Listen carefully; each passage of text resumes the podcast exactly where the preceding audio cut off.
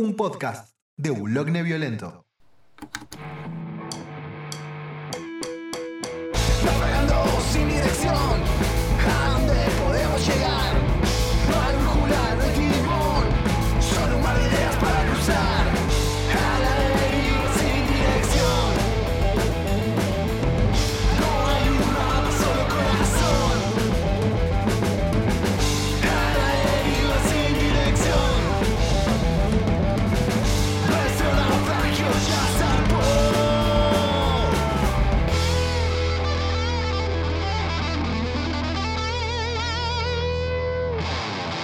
¿Era hasta aquí llegó mi amor? ¿Era de Sandro?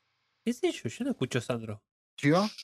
Yo tampoco, la verdad, pero estoy- estamos literalmente cada uno enfrente de su computadora, o sea, no hay excusa para no googlear. ¿Te? No, no, es un, es un- Hasta aquí llegó mi amor, tema de Sandro. Hasta aquí, mi- hasta aquí llegó mi amor. El que a ti y yo te ofrecí y no supiste comprender. Así arranca un tema del gitano.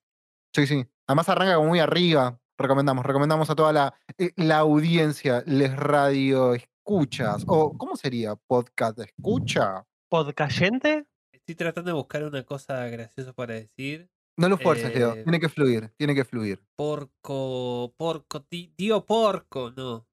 Porco Rosso, excelente película. Me resuena. Verás ¿Qué es que de no- nueve, no? De anime. Es de anime. ¿Es la de que maneja el avioncito? Creo que Sí. sí.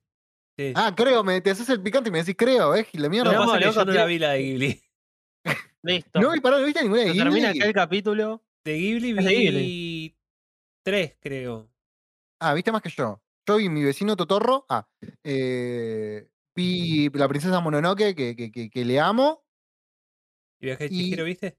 No, no vi el eje de Chihiro. Ah, yo vi cuatro entonces. No vi el cementerio de las luciérnagas tampoco, que me dijeron que, que, o, sea, vos- o sea, querés tener un pretexto para pe- darte el corchazo, poné. Sí.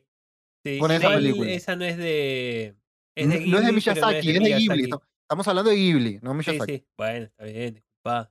No, sé si te disculpo. Pero nada, igual esta, esta, esta escena me hace acordar a, no citando los Guns N' Roses, banda que a mí me gusta mucho, em, el video de mm, Don't Cry, porque había una particularidad que fue el primer video do- o, o la primer gran ausencia en un compromiso Gunner de Izzy Stradlin, que era el guitarrista y uno de los compositores y fundadores de la banda, junto con, con Axel Rose. Porque se murió y después revivió y después se murió Hijo- de vuelta. Eh, no, porque había pasado un proceso de rehabilitación y se dijo, che, loco, este está todo muy mal, están todos demasiado zarpados acá, yo no quiero participar de esto. Eh, la, la pelota de mí me la llevo. eh, claro, Más básicamente. o menos. Y entonces en el video de los Guns aparecía un cartel que decía Where is Easy, ¿no? Entonces nosotros acá podemos poner Where is Echu como, como, como título del episodio. Este, Where is my Echu? Where Porque- is Ah. my Echu? No, mi guitarra acústica está afilada en otra cosa, no, no puedo tocar ese tema. Perdí mi oportunidad. Bueno, como pueden escuchar eh, a nuestras golas habituales, se está sumando otro de los invitados eh, recurrentes o no tan recurrentes. ¿Cuántas veces viniste, Chivo, allá al Creo podcast? que una sola. Una sola, pero el tema es que está siempre en nuestro corazón y en nuestras anécdotas. Sí, Este, pero así si que volvió una eso. vez ya recurrió, así que es Sí, ya es recurrente. ya es recurrente, sí, sí, sí. Así que nada, le, damos una, una, una cálida bienvenida a, a Chiva. Hola, Chiva. Buenas, buenas. Leo Edita, un solo aplauso acá. Gracias. Dale, perfecto. Sí, sí, más es demasiado. Eh, No, si, no, se- de- después, exceso. si no, después va a empezar a pedir catering o que le pasemos a buscar en remis, viste, ya esas cosas. Que no, Mirá, nada. Yo me traje mi propio mate, eso, eso ya habla bastante. Sí, No pero es por el en covidero. Pero es por el covidero. Sí, pero la Eh, producción me debería presentar un mate para mí después, del caso. Cada Sí. uno, pero tiene que venir de la producción. o Sí, sea, no, el tema es que, a ver, eh, yo habitualmente hablaba mucho con la gente de la producción y la verdad que quedó todo bastante difícil desde la última vez. Eh, está, todo- está co- está como sensible el muchacho, ¿viste?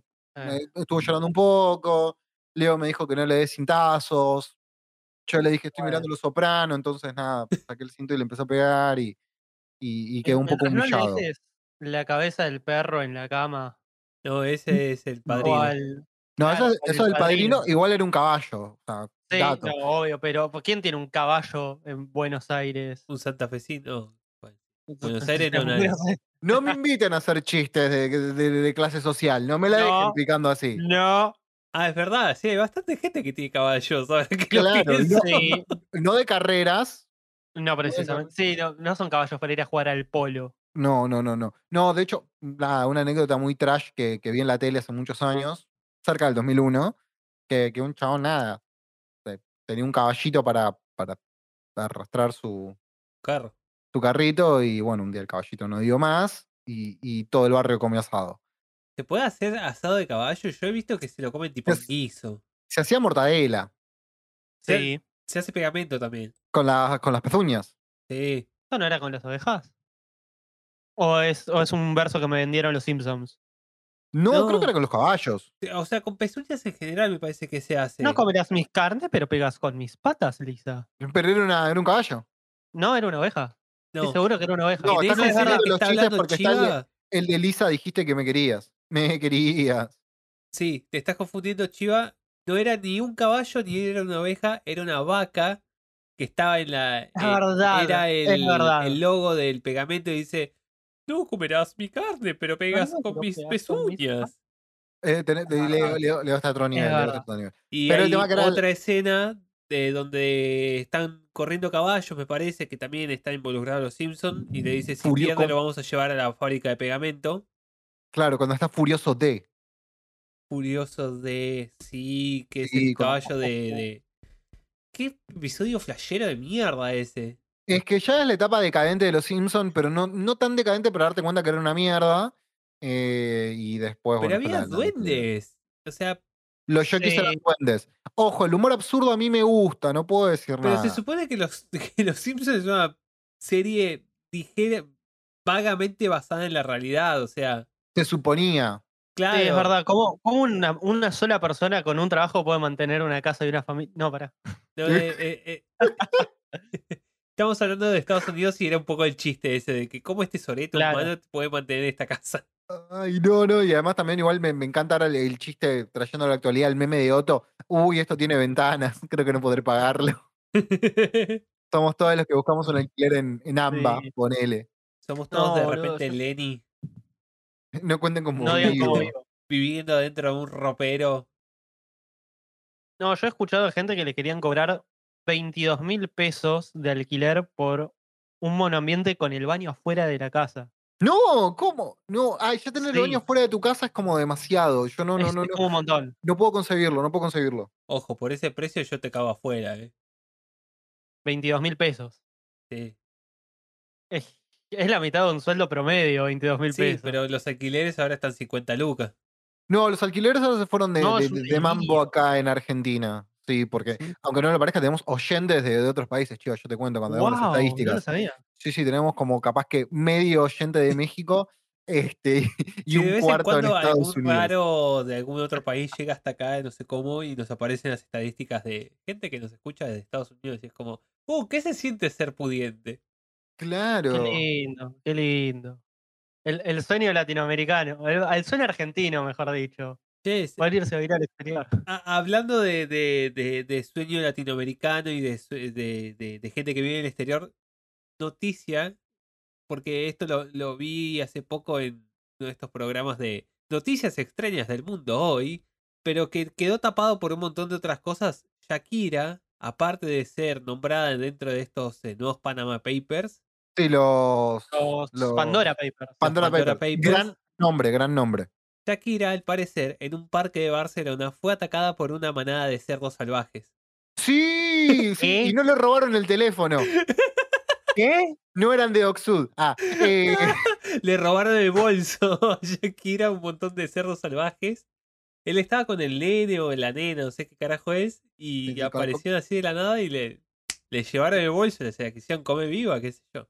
Excelente. claro, O no, no, como por- no, o sea, pobre Shakira, pero. no, el tema es que como no eran, no eran mm, cerdos o jabalíes, no sé qué eran tan grandes, o sea, solamente le quisieron arrebatar el bolso y no la, no la atacaron directamente.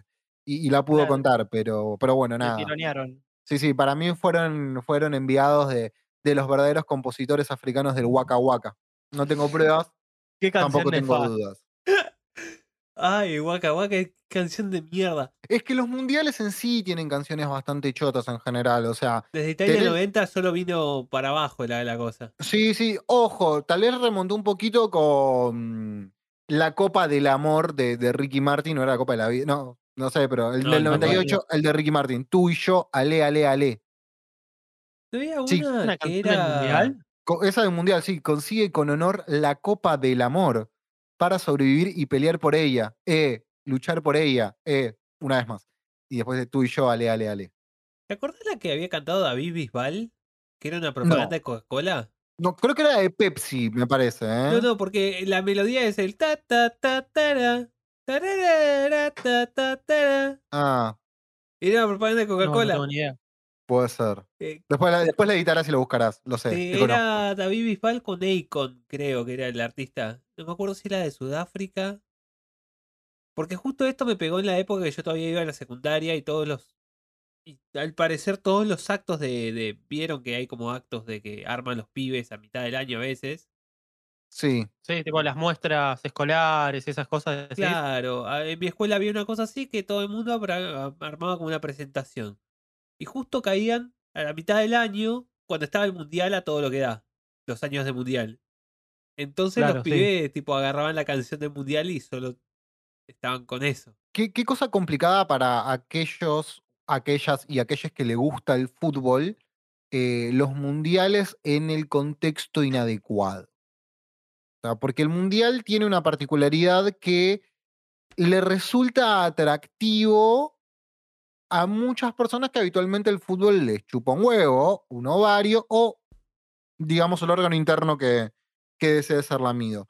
Em, pero, pero, ¿qué, qué es lo, El qué es lo hígado. que- el hígado, claro, hígado. chupa el hígado. es una gran expresión, me chupa el hígado, lo, lo voy a empezar a implementar. Chupa el Este, páncreas.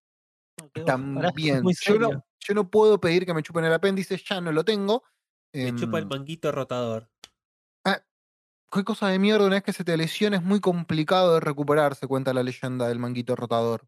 Chiva, no sé si estabas enterado, hay una parte del cuerpo que se llama manguito rotador lo podés googlear y se llama científicamente manguito rotador. Sí, sí, sí. De hecho, tengo una, una compañera de laburo que estudia kinesiología y es radióloga también. No sé qué. Radical, pensé que ibas a decir que vos No, no, no. Junta las manos así, palma con palma Y dice la casa está en orden. y. Claro. Eh, pero sí, me estaba contando. Tienen nombres muy. O sea, hay partes corporales con nombres demasiado graciosos. No te puedo decir ahora cuáles, porque no las recuerdo. Pero, Dios, boludo. Hay veces que un libro de anatomía se puede volver un buen material de comedia. Claro, con el aditivo adecuado puede funcionar. Igual el término manguito rotador me parece como que, aparte de ser hilarante, es muy gráfico, porque básicamente funciona como eso. Claro, o sea, es perfecto. ¿Se El problema es que que se llama. El, el diminutivo me rompe.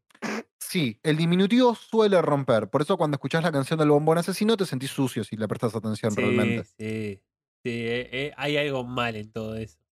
No, obvio. Igual, eh, me- hablando de los palmeras y haciendo como esta especie de, de delirio místico, em, descubrí una canción de los palmeras que se llama El más popular, que no la conocía, este, que es una oda al buitre, básicamente. Al buitreo. Claro, el buitrerismo. Sí, sí. Definí buitreo, que vos. Por favor. Dice- dícese de persona mayormente masculino que eh, aprovecha la oportunidad de arrimarle el ala a alguna fémina que esté eh, sentimentalmente vulnerable. Ok. Sí, o sea, tiene sentido. Mm, Sí. básicamente. Y básicamente la letra trata, ¿no? De, de- de un muchacho que está, ¿no? En una affair con una fémina, pero que no le da mucha bola. Y entonces otro dice, y ahora yo aprovecho la ocasión, esa chica viene a mí, a mi coche va a subir, esa chica está aquí y ese tonto está ahí con sus amigos. Ok. Tranca palanca, tranca palanca.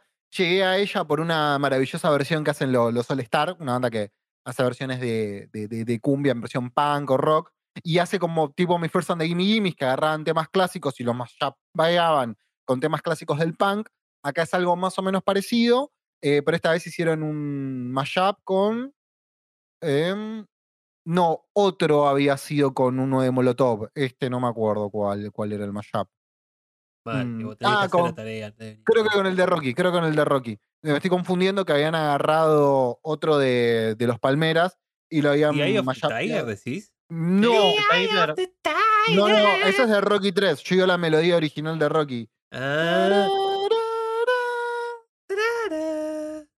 sí, sí, sí, sí, sí. Este, pero el que yo te digo está más chapeado Amateur, que a su vez también es un cover, ¿no? De, de Rock Me Amadeus. Este, Mateus, que, hacen, claro, que es una gran versión de La Cola de, de los Palmeras.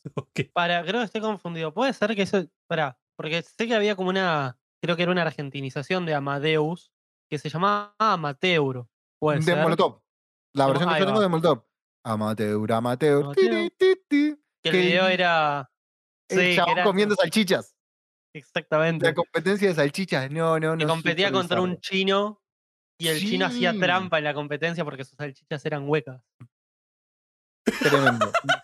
Maravilloso. Excelente, maravilloso. excelente, Sí. excelente. ¿Ustedes sabían nos regaló que tantas joyas. hay una rubia y un chino que buscan asilo en un Falcon 73? Ella habla de la soledad y quiere salir a ver. Él, cansado de tanta guerra, decide vender sus piernas. Ella solo quiere irse a la mierda del barrio que la vio crecer. Miles y Sí. miles de bandas de rock buscan ganar dinero. ¿Qué de pasar? ¿Dónde Solo estoy? algunos perciben la claridad, a otros dos les chupan huevo. La rubia le dice al chino, dame ese vino que está frappé. A la noche pasan y buscan mi destino. Y yo no quiero. No, no me No equivoco. quiero salir a ver. Iba, ¿vos, ¿vos entendés de lo que estamos hablando? No, lo acabo de googlear. ¿Puede ser un tema de la mancha de Rolando que se llama Chino? Sí. Ok. La mancha de la Rolando. esto. ¿Qué banda, papá? La mancha de Rolando. Yo Lo no único, lo único bueno que podría haber hecho para nosotros eh, el macrismo era que se fueran a México, como decían. Qué banda de mierda esa. No sé cómo. ¿Cómo es que le dieron aire? no, vos- eh, Porque yo escuché un poco creo el que podemos tomar, disco. podemos tomar la banda, podemos tomar esto como disparador de, de la consigna de hoy, No. si les parece. No, Bueno, no. entonces no. dale, dale. Porque hoy de qué vamos a hablar, vamos a tratar de hablar o debatir un poco, o teorizar de manera bastante falopa sobre el concepto de argentinidad. Vamos a hacer un ejercicio mayéutico para ver si llegamos hasta el núcleo de qué significa ser argentino y escuchar y hacer música. Y probablemente no lleguemos a ningún lado, pero No. bueno. O Obviamente. sea, chicos, si no, miren el gen argentino que salió al aire hace como 10 años en Telefe. Eso le cité a Leo este, cuando me explicaba el, eh, la idea. Le digo, ah, como el género argentino. ¿Qué es eso? Igual la, idea fue de. Chiva, ¿eh? Hace no sé cuántos meses que me lo dijo y dije, mirá ah, que es buena ladrón". idea. No, pará, esto, yo ni siquiera me acordaba de esto. Y bueno, pero vos porque no, no tenés que comer pescado porque te da fósforo para la cabeza. Eh, ¿Qué guay te pasé la- las playlists de Ah, y de hicieron, Chiva? la hicieron, para que tengo que armar una, yo no lo tengo anotadito para que, para que lo compartan. Ah, no, igual yo para que lo veas ahí. Porque es más fácil verlo. Igual pasarlo ahí por el. ¿Por qué estamos produciendo ahora en vivo? Le saco una foto, pero no se va a entender. ¿no? Yo Sí, pensé que iba a ser bueno, una sorpresa. Igual, Bueno. Eh, no, no, no sé cómo, cómo quieran encarar esto, pero yo tengo que admitir algo. Sí. Admitiro, dale. Que en el proceso de selección de canciones creo que no escuché ninguna completa, la verdad. sea, Ah, vos sos un falludo. Ah, igual, eh, yo no, yo no te voy a mentir. No, a mí me, me Yo- llevó a, a muchos, a muchos lugares, pero a ver, para, antes de, de avanzar y continuar, cerremos un tópico de todas las, de todas las pestañas que abrimos. bueno, Eh, primero, La Mancha de Rolando. En su momento tuvo un auge porque fue, a ver, una banda que sí, compuso un par de temas que fueron hits cala- previo al chino, Corte Calavera, Arde la Ciudad, en un contexto donde el rock argento estaba arriba de todo y, banda kirchnerista por excelencia y por antonomasia. Amado Vudú no es parte de la mancha de Amado, o sea, Rolando. sí, Amado Vudú ¿Qué? tocaba con la mancha de Rolando. No. De hecho, tenía una guitarra, podés, podés googlear en este instante, pibe, eh, con, con la bandera argentina. Si mal no recuerdo, una DOH, creo que era la- el modelo Ah. que su luthier argento le hizo la, la Voodoocaster. O aquí se la hizo Rodrigo Noya. No, es, es una, es una teleca. Una teleca era, pensé que era una Stratocaster, no, era una No, teleca no, es una teleca. con la bandera argenta y tocaba está haciendo por- mucho daño. Por Amado Vudú con, con la mancha de Rolando. Siendo que, por ejemplo, en un cumpleañito de Amado también estuvo Calamardo este, tocando. Hay fotos de la mancha, integrantes de la mancha de Rolando, Calamaro y no me acuerdo quién más. Probablemente Aníbal Fernández. Nota al pie, hay un video de Aníbal Fernández descosiéndola toda junto a Juanjo Domínguez en el Salón Blanco de, de la Casa Rosada. ¿Aníbal Fernández era manco? Es un montón. No. No, ese era el que. Scioli.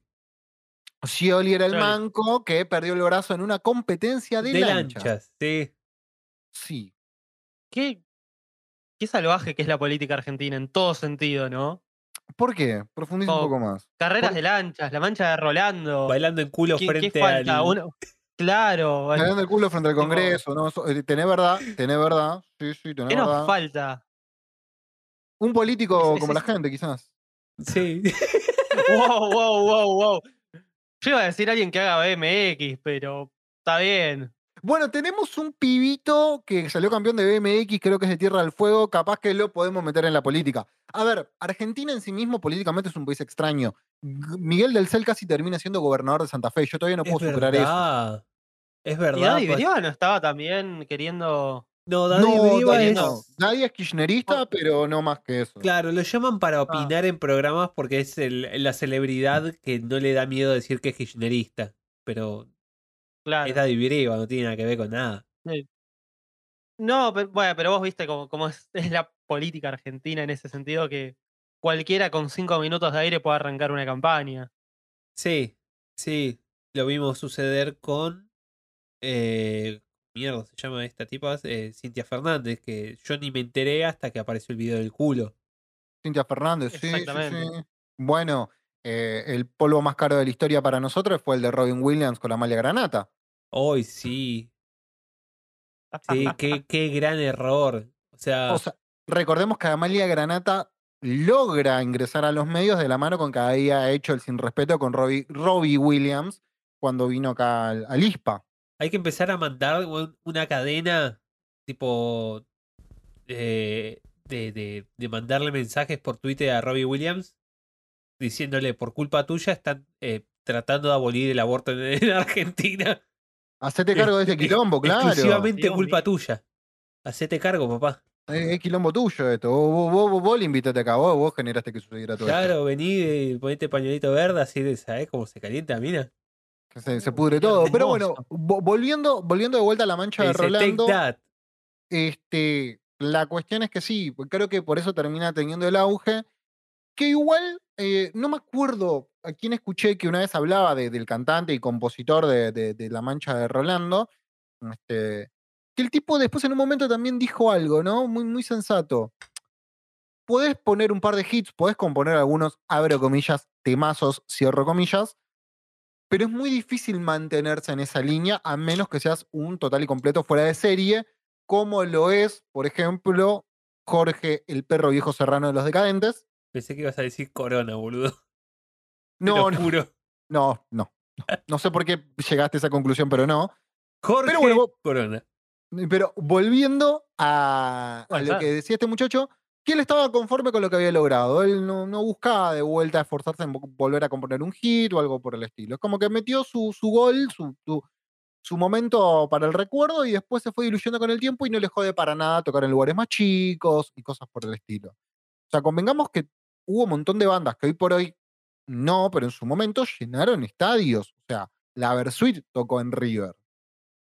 Es verdad, o sea, yo me, me sorprende que me hayan elegido particularmente para este capítulo porque no, no sé si vos estás tan al tanto como Leo, pero yo no soy precisamente un oyente de música autóctona, va, no autóctona, sino argentina, mejor dicho. Eh, Él es más cipayo que yo, quiso decir. Sí, y es mucho decir. Per- perdón, perdón. Pero no, o sea, realmente creo que la- voy a estar como googleando la mitad de los nombres que se digan acá, pero sí, o sea, más, más que nada al, al final de, de la década de los 90, principios de los 2000, como que hubo un movimiento muy fuerte de rock nacional sonando a diestra y siniestra por todos lados.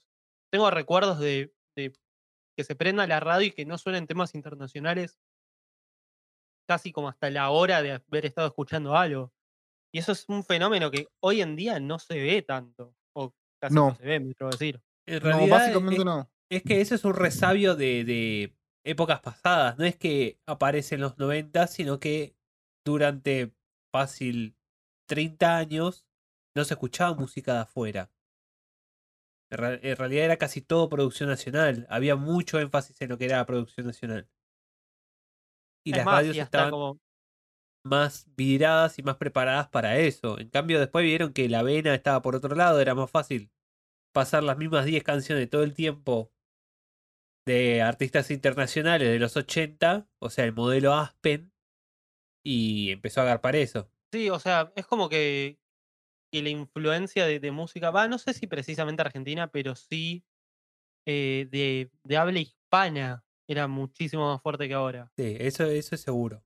A ver, yo creo que tiene que ver, ojo, la música que a nosotros nos gusta. Y eso no me parece un detalle menor. ¿Por qué? No, no, ya. Porque termina sucediendo eso. Hoy por hoy vos tenés un montón, a ver, y, y creo que con, con Leo lo hemos dicho antes, eh, más allá de que nos dé gracia y jodamos con eso, que un tema como Danza Cududo de Don Omar esté en Rápido y Furioso, que es una de las películas más taquilleras eh, de, de- de los últimos tiempos, significa algo. O sea, la canción esta de, de- de Luis Fonsi con, con Daddy Yankee, con, con- Papito norteamericano, este, despacito, la rompió todo y sonaba en todos lados. O sea, fue una de las canciones con mayor nivel de reproducciones a nivel global.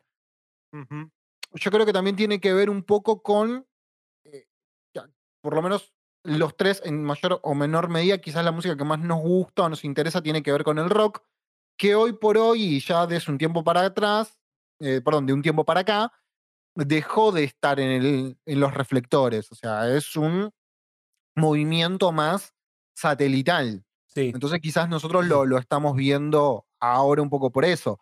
Pero sin ir más lejos, hablando de la argentinidad un poco, eh, Nicky Nicole con No Toca Mi Night, que estuvo tocando en Saturday Night Live.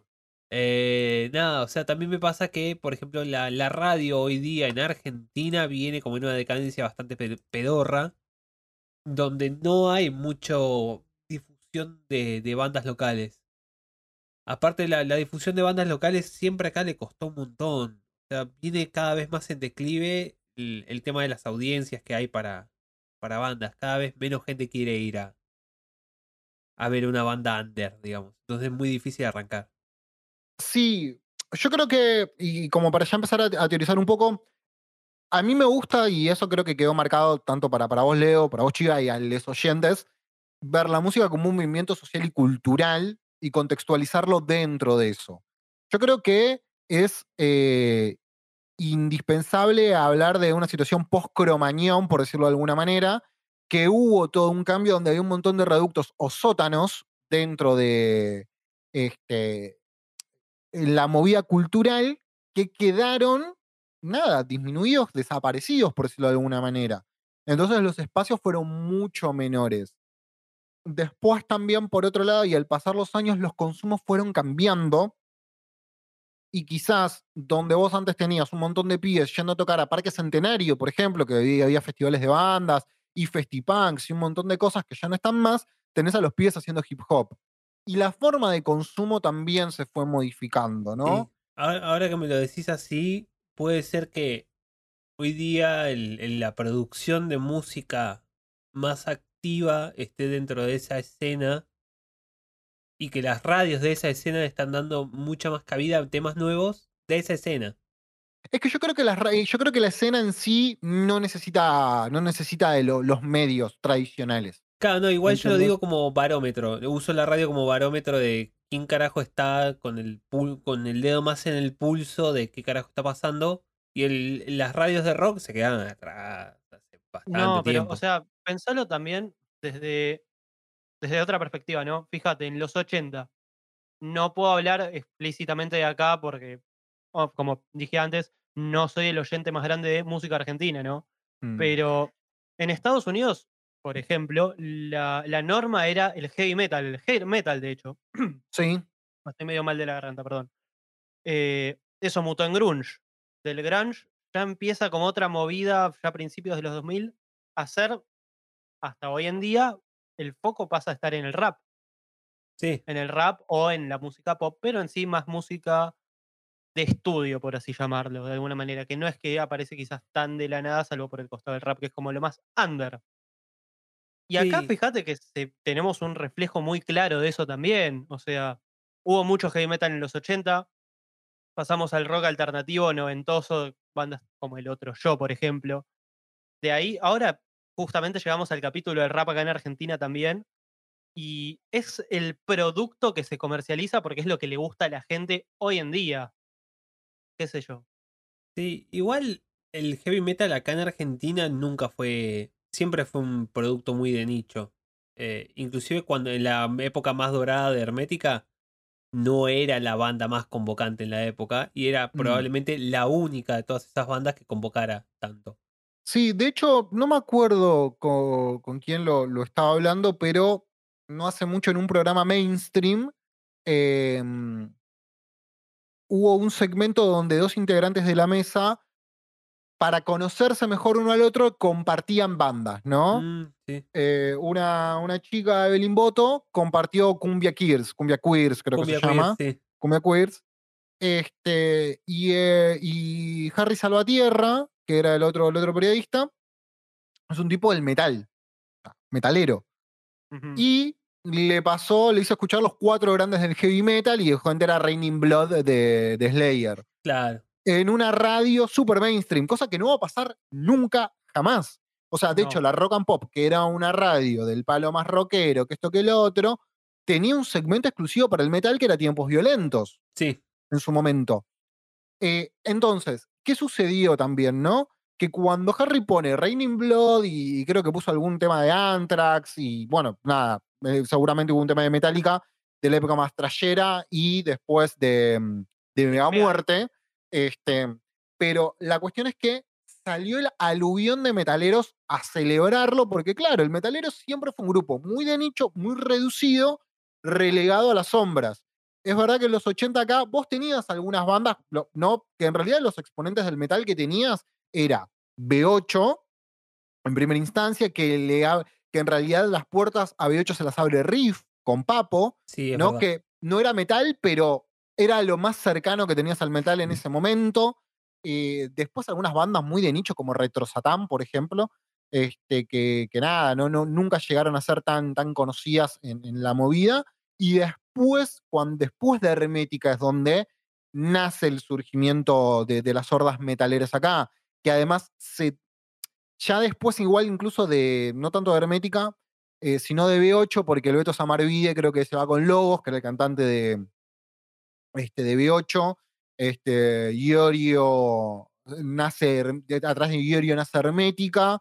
Este, después Orcas nace de la mano de, de Osvaldo Civile. O sea, el metal empieza a tener su lugar desde ahí, fines de los 80, es cierto, pero yo creo que acá en los 80 estuvo más emparentado no tanto con el metal o el hair metal, sino con la cuestión más rock pop, ponele, porque tenés, si vamos a lo Virus, los primeros discos de Soda, Sumo que creo que tiene otro capítulo aparte. Sí, Sumo es, era competencia de Virus, pero estaba como en un. Era como su propio. Su propia escena aparte de todo. Era una cosa extrañísima. Abuelos de la creo- nada. Claro, los abuelos. Pero ahora que lo trajiste a Sumo, no lo había pensado en su momento cuando, cuando hacía un poco los deberes, pero creo que Sumo, más allá de que es la creación de un italiano, por decirlo de alguna manera, Un italiano inglés. un italiano inglés, un italiano criado, educado en Inglaterra, que se fue a Córdoba para refugiarse de la heroína, porque Luca Prodan era eso, y terminó enganchándose con la ginebra. y terminó enganchándose con la ginebra, lo cual también es un hecho. Pero creo que es una de las bandas fundamentales, fundamentales para entender lo que es la argentinidad en algún punto. Sí, Porque sin sumo hay un montón de movimientos que después no hubiesen existido nunca acá. Y también me parece que es una condensación desde el punto de vista casi sociológico. ¿Por qué? Porque la Argentina en realidad, y sobre todo la Argentina más moderna, es eso, es un crisol de inmigrantes que vinieron acá. claro. Sí, la- Mayormente italianos y, y españoles, ¿no? sí, todo lo que es la cultura argentina o la argentinidad es súper permeable a la, a la influencia de la afuera. No es, no, es una, no es una cultura muy amante de su propia cultura, porque no existe en realidad una cultura argentina-argentina. La cultura rock. O sea, No, no, Claro, o en sea- general. O sea, Va, en- No seamos porteñocentristas igual. está por decir exactamente Bueno, eso. O sea, sí, recordemos bueno, sí, que sí, Ambas centristas porque razón, ninguno, de sí. los, ninguno de los tres es porteño, creo. no. Perfecto. Eh, o sea, recordemos, o sea, yo no sé cómo será la, la movida del rock en el norte argentino, por ejemplo. La verdad No, no bueno, es- eso te es toda la aposta, sí. Eh, pero como que, que al menos lo que es Buenos Aires o sus inmediaciones, por lo menos, sí es, como decía que vos, un crisol de, inmigrantes y de todo lo que trajeron, en combinación quizás con algún poco del sabor local que ya estaba antes. ¿Qué sé yo? A ver, hay algo que por lo menos, y acá sí siendo un poco ambacentrista, por decirlo de alguna manera, eh, que, se nota en la mayoría de, las bandas locales que podemos llegar a tener acá, en la mayoría de los casos siempre hay un rasgo melancólico dando vueltas, en algún lugar. Sí, Tiene como esa pátina de, de- de- de- de clima otoñal, por decirlo de alguna manera, este, que creo que en otro lugar del mundo no, no lo puede haber, y que incluso, como hablaban de Fito Páez o de Calamaro y un montón de gente que decían las voces, los españoles hablan mucho de las voces del tango, ¿no? No porque hagan tango, no por, por un montón de cosas, sino específicamente por ese dejo que tienen impregnado más este, gente de la zona portuaria, ¿no? Porque Buenos Aires y Fito Paz, que es de Rosario, tienen ese nexo en común de siempre tener un- una pátina nostálgica de, de fondo. sí. Me, me parece que va por ahí. Después en el interior ya cambia mucho porque hay, a, a ver, sin Sí, ir más lejos, por ejemplo, Córdoba, la cumbia del Córdoba, norte. Vos vas a Córdoba, por ejemplo, y, y son galpones gigantes de, de gente, de, de bailes de cuarteto hasta cualquier hora, y el movimiento es el cuarteto. O sea, convengamos que Córdoba es una tierra de resistencia donde, el, por ejemplo, McDonald's no pudo prosperar demasiado porque nunca pudo vencer al lomito cordobés, y es tierra de la gaseosa Pretty Limón, Ah, que- sí. ambrosía de Dios. noble bebida. Sí, sí, sí creadores de una de las bebidas más maravillosas que es el pritiado, ¿no? Este, sea, yo- vino rebajado con priti. Yo esto lo voy a decir como alguien que no sale de la provincia de Buenos Aires desde que tiene 12 años. Eh, por ende, estoy medio tocando un poco de oído. Pero siento como que en Buenos Aires no hay quizás un sentido de pertenencia, al menos musicalmente hablando, tan fuerte como puede haber en otras provincias. Yo coincido. No sé, se me ocurre eso. Justamente, igual, lo, hablemos sin saber, ¿no? Total es gratis. Pero fíjate que el, el, ¿cómo decirlo? Se mama un poco más de afuera, o va, se mama muchísimo más de afuera que lo que se puede mamar en quizás otra parte del país. Sí, sí. Sí, también eh, juega mucho el hecho de que todas las bandas que vienen a Argentina a tocar vienen a Buenos Aires.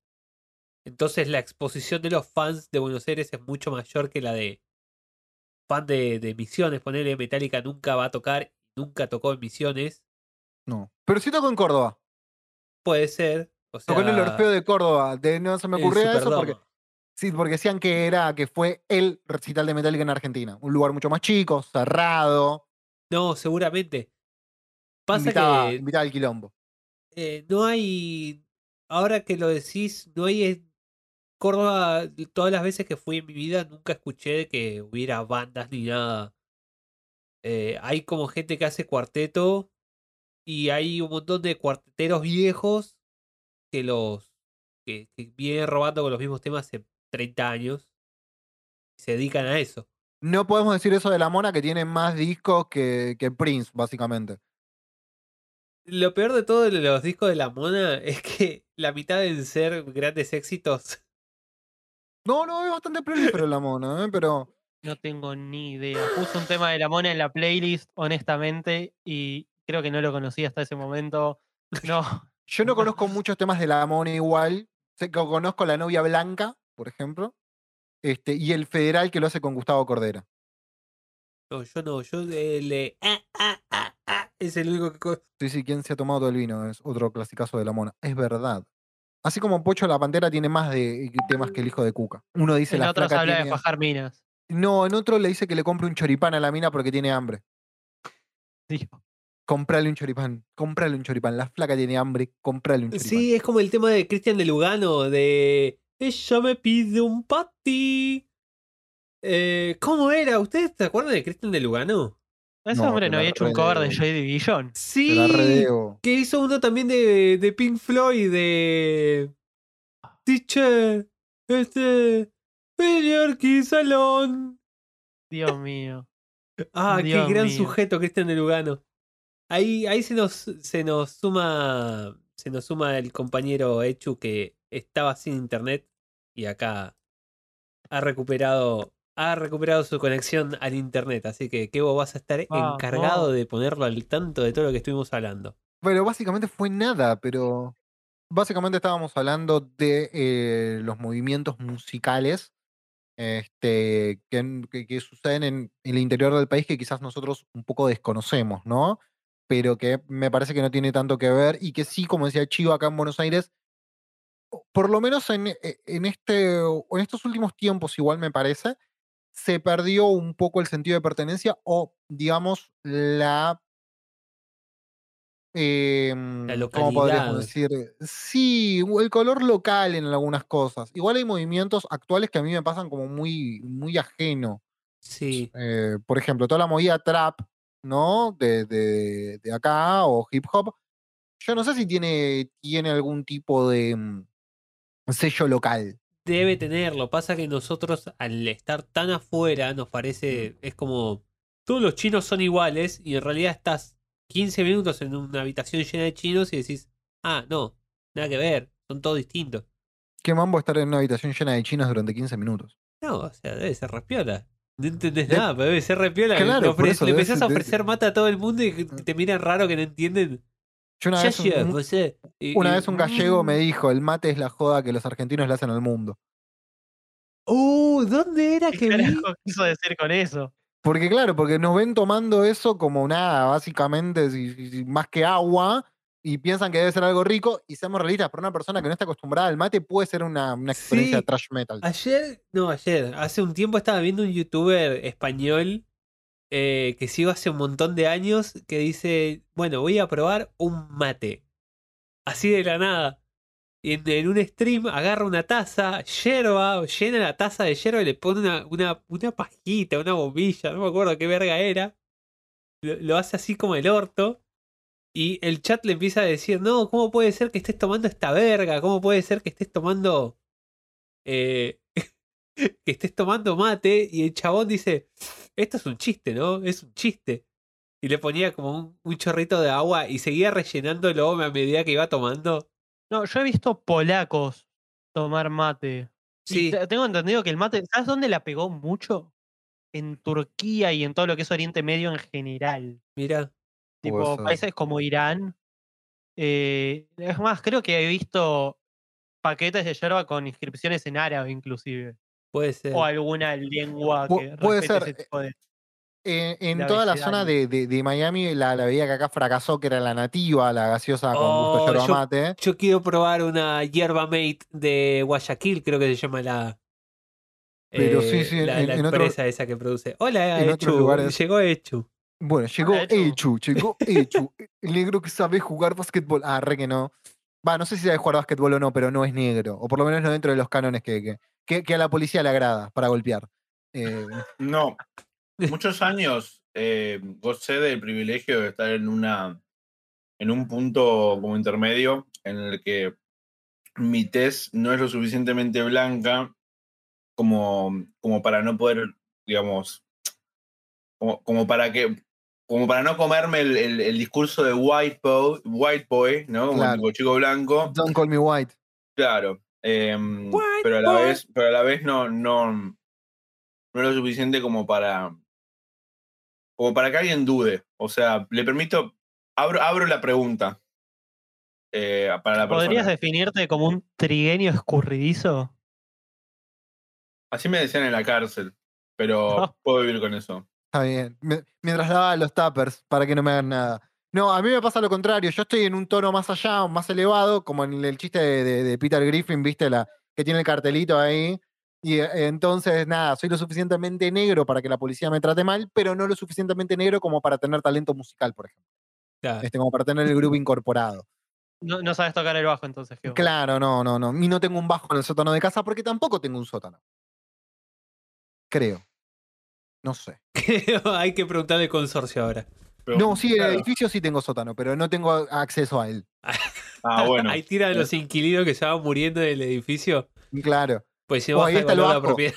Ahí está el bajo para el negro de verdad. Ahí está el bajo. Está esperando que el negro llegue al edificio y lo descubra. Así que bueno, hecho como para ponerte en tema rápidamente sobre qué estábamos teorizando específicamente, ¿no? Para, para los oyentes que se suman ahora al programa, Arre, que es un podcast y, y están escuchando desde el principio. em, nada, está- estábamos hablando del tema de la argentinidad y estábamos teorizando sobre el hecho de que quizás en la zona AMBA, por decirlo de alguna manera, no hay tanto sentido de pertenencia con la música autóctona como sucede en el interior del país. Y también ¿no? dando a notar, tipo, mi ceguera, en, en particular mía, ¿no? De, de no darme cuenta de que, ah, ok, sí, la Argentina es más allá de Buenos Aires. Y, y hay veces que me olvido porque me olvido. Yo creo que hay una cuota de, de- de verdad en eso, principalmente por una cuestión simplemente de cómo eran las cosas pre-explosión eh, de los medios de Internet. Como que me da la impresión de que quizás en algunos, en algunos pequeños pueblos o ciudades por fuera de lo que es Buenos Aires y zona AMBA, como dicen ustedes, hay una idea, había, me atrevería a decir, porque ahora ya está como todo más masivizado, Sí. una idea de, bueno, hay algo que se retroalimenta de lo que las radios reproducen, había. ¿no? Yo, todo esto tómelo en pretérito porque ahora con internet hay una cosa, ¿no? Más Flujo perfecto, ¿no? Claro. No estoy seguro igual, pero, pero, pero suena lindo, ¿viste la palabra? Plus Juan Perfecto es Pretérito. hermoso. Pretérito y Plus Juan Perfecto era como la combinación del de la nada Nisman, pero estaba buenísimo. A mí, a mí me gusta usar eso como una persona que esté tratando de de entender español o cuya, una persona cuyo, cuyo idioma no es el español, y decirle, no, hay un tipo un verbal que es tipo pretérito plus Juan perfecto. Ya lo asustás, ¿viste? Para, Es igual, como- eso también existe en alemán. En alemán. ¿Cómo se dice en alemán eso? pusimos internacional, a ver. Eh, a ver, pará. Deja. Eh, plus Juan Perfect Perf. Eh, pará, dame cinco, ya te lo voy. Ya te... Producción. A la biblioteca. Va, va a buscarlo ahí a, a su manual alemán de español.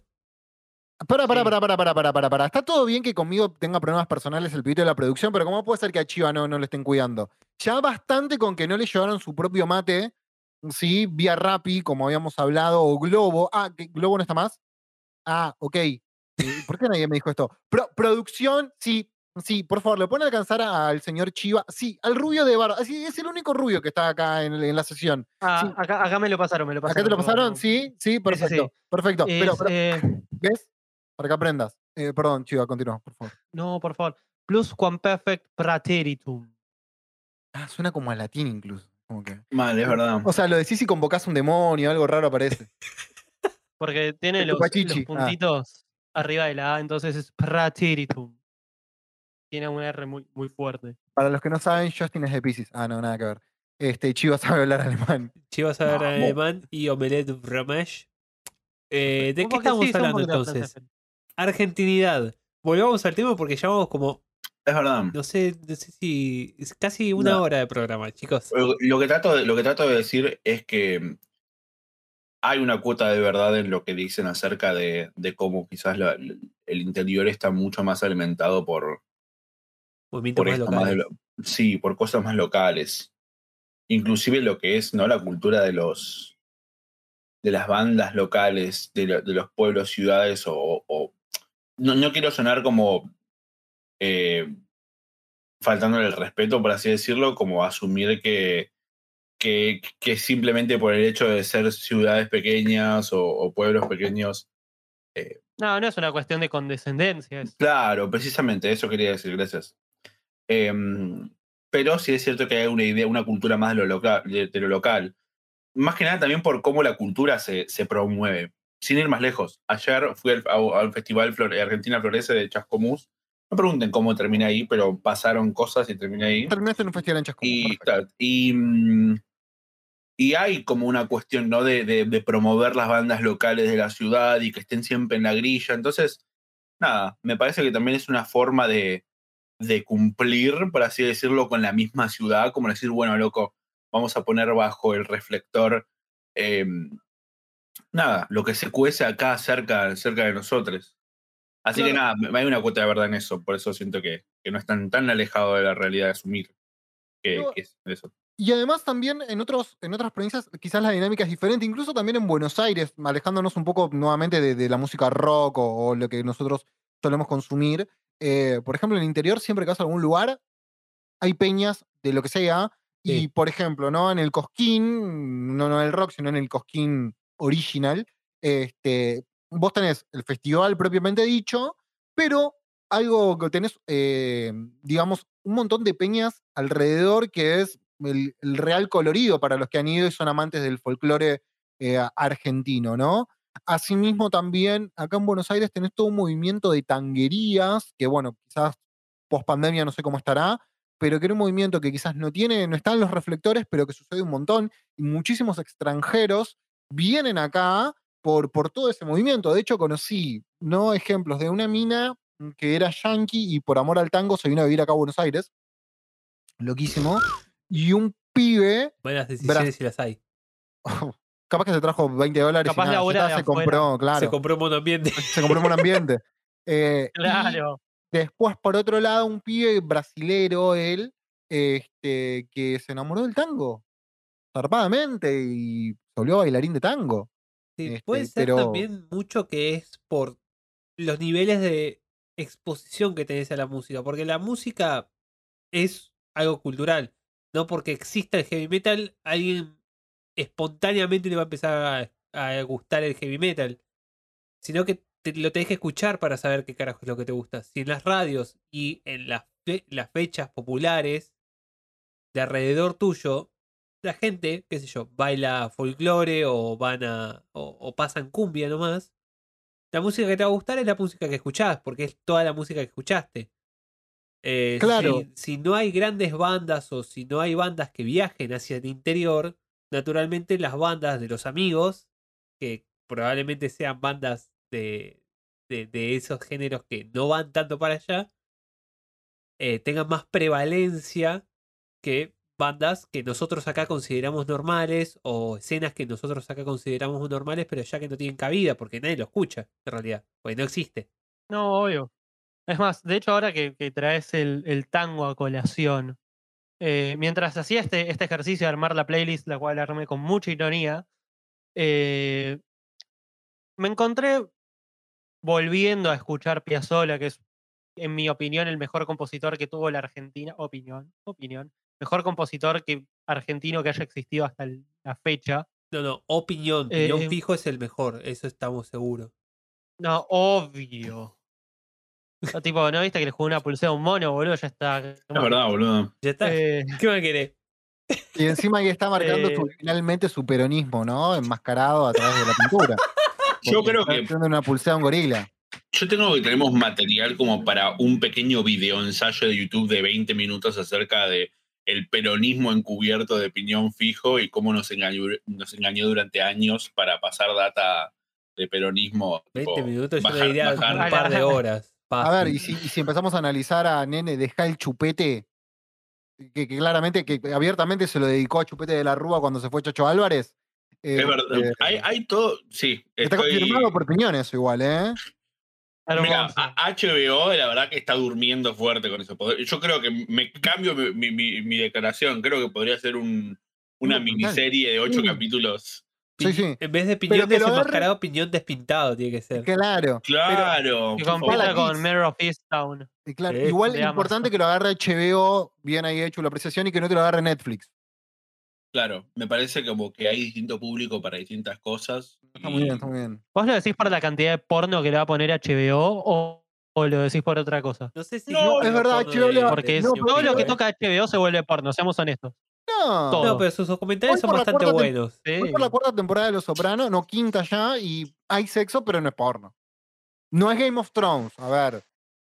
Bueno, Que vos, no se, puede, no, se, no puede considerar sexo a un italiano comiendo jamón crudo, ¿eh? Ah, pero como come Tony.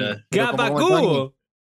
Como, como come Tony, no sé, ¿eh? es, es casi erótico verlo al gordo abrirle la heladera con cara de enojado. Aga- Agarrando el fiambrecito así nomás. y anda- Ah. No, Oh, Tony. oh, volviendo un, un- un poco a nuestro querido Astor, o al menos a mi querido Astor, También es un poco la, la cosmovisión que se tiene de la música argentina afuera, porque era, era algo que me llamó mucho la atención. Las mayores rendiciones que vi de Piazzolla, de algunas de sus composiciones, las vi siendo tocadas quizás en guitarra clásica, con técnica de guitarra clásica, es tipo, hermano, estás tocando tango. Pero pasa sea, algo con Astor ¿cómo- específicamente, ¿no? Y no con el hijo de Pero- Flavio, sino con Piazzola, que eso fue un tipo muy resistido acá. Sí, mi abuela lo detesta. Porque el tipo. Sí, no, eso desde ya. Es que sí, porque el tipo reinventó la forma de tocar el tango, pero no, no era el tango tradicional. Entonces, los tangueros tradicionales lo detestaban. Obvio, no, pero yo digo la, como la, el error de traducción que hay desde. Está bien que si bien acá fue tango de vanguardia, justamente. eh, ¿Por qué? ¿Cómo en qué momento se le interpretó como quizás un artista más de música clásica, digamos, afuera? Cuando de hecho vos ves los recitales de Piazzola, con Piazzola tocando, y el tipo que está tocando la guitarra tiene una Les Paul y está toda pasada por efectos raros para la época. Un recital del 84 que vi hermoso. Qué secuencia hermosa Tipo- ese recital, sí lo vi, lo vi, es tremendo. Claro, o ¿eh? sea, Es Casi prog rock eso. o sea, pero ¿cómo, cómo llegaste a, a hacer un arreglo clásico de eso? No entiendo. ¿En qué momento pasó? Yo creo que también porque, específicamente el caso de la música de Piazzolla, una música bastante compleja en sí en su ejecución, como es el tango, o sea, porque, porque es una música como bastante. Le agregó una cuota académica musicalmente hablando. Este, es como que, que le, le dio otro tipo de estructuras y la llevó a otro nivel. Creo que radica ahí. O sea, porque en realidad vos también tenés piezas de cualquier folclore de cualquier nación, no sé si está bien implementado el término, pero que pueden ser llevadas a ese nivel de interpretaciones clásicas. Por ejemplo, en ejercicios de conservatorio para mm, primero o segundo año, tenés malambos, tenés gatos, este, tenés algunas chacareras y cosas por el estilo para ejecutar, llevadas a un nivel, musicalmente hablando, académico, ¿no? No, obvio, pero lo que me llama, y con esto ya dejo de romper un poco los juegos de, de es que para mí está mucho más ligado al jazz que al clásico. Y como alguien que ha conocido mucha gente de la movida clásica, eh, hablo de gente que, tipo, que se recibió de directores de orquesta y todo, odian el jazz en muchos casos. No ¿Ah, lo- sí? O sea, eh, al menos las personas que conocí yo, no quiero poner a todos en la misma bolsa, pero bueno. te Metelos, dicen, no, no, si vos querés aprender, si querés aprender armonía, no escuches jazz.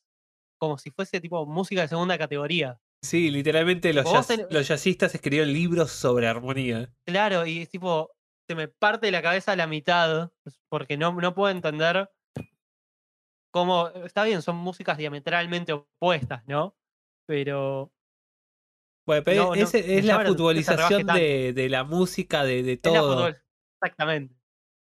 Eso creo que habla más acerca del nivel de elitismo que por ahí puedan llegar a manejar ciertos círculos de aficionados a la música clásica que de la, la, la validez o no académica del jazz. Tipo, eso es como. No, obvio. Eso es. Eso, eh, bueno, nada, es co- como, como- te hace- me hace pensar más en, en cómo. Nada, e- está como recontra calcificado eso de, de- de la idea de, de- de la música clásica como algo a lo que se tiene acceso nada más si se es lo suficientemente tipo. Culto. Eh, Inteligente. claro, corta, seamos honestos. Claro, tiene esa eso. visión de que si tu que IQ es tener lo un- suficientemente alto, Cuatro dígitos tiene que tener el IQ para eso. Convulsionando ahí con, con cada pensamiento. un cerebro gigante. eso ya- eso me- cerebro gigante. Eso ya me pasa sin, sin llegar a, la, a, la- a los dos dígitos de IQ. Claro.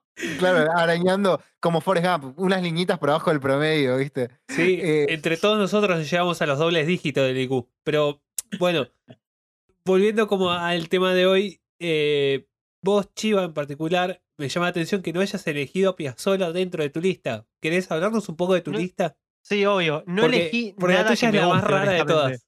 A ver, vamos a, No. a, a ojear la lista de, de Chiva, ¿no? A ver, a ver.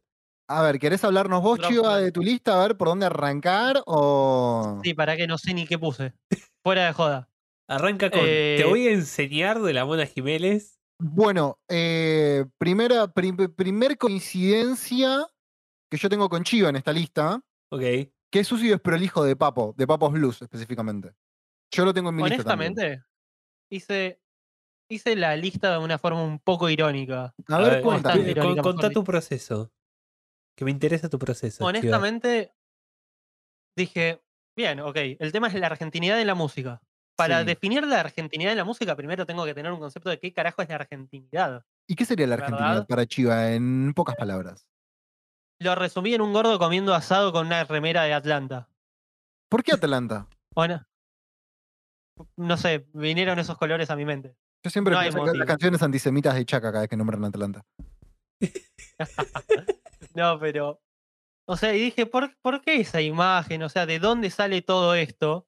Y como niño nacido en los 90 y la imagen de muchos 504 siendo usados de remis, como me puse a pensar mucho en, los temas que, sonaban en esas radios. De, Y estos eran muchos, algunos de esos temas que aparecían.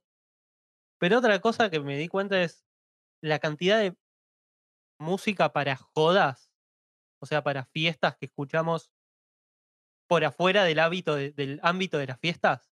O sea, una persona escuchando reggaetón a las 8 de la mañana en un gol, me parece algo, pero totalmente extraño. Es como, flaco, son las 8 de la mañana, estás yendo a laburar, no tomaste ni siquiera dos mates, estás escuchando Claro, reggaetón Claro, son, palos, es- son esos momentos que, tipo, vos decís, esto no es la realidad, esto es, tipo, una suerte de sueño febril de un capítulo de Twin Peaks, ¿viste? Como Claro. algo que, que- que escapa a la, a la realidad cotidiana, pero que curiosamente es la realidad cotidiana también.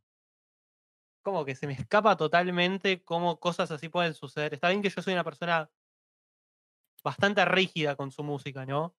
Pero me, me cuesta mucho Y a ver, sacar de ese contexto y dije, el argentino, medio que, como dicen los jóvenes, vive en un, un cumpleañito.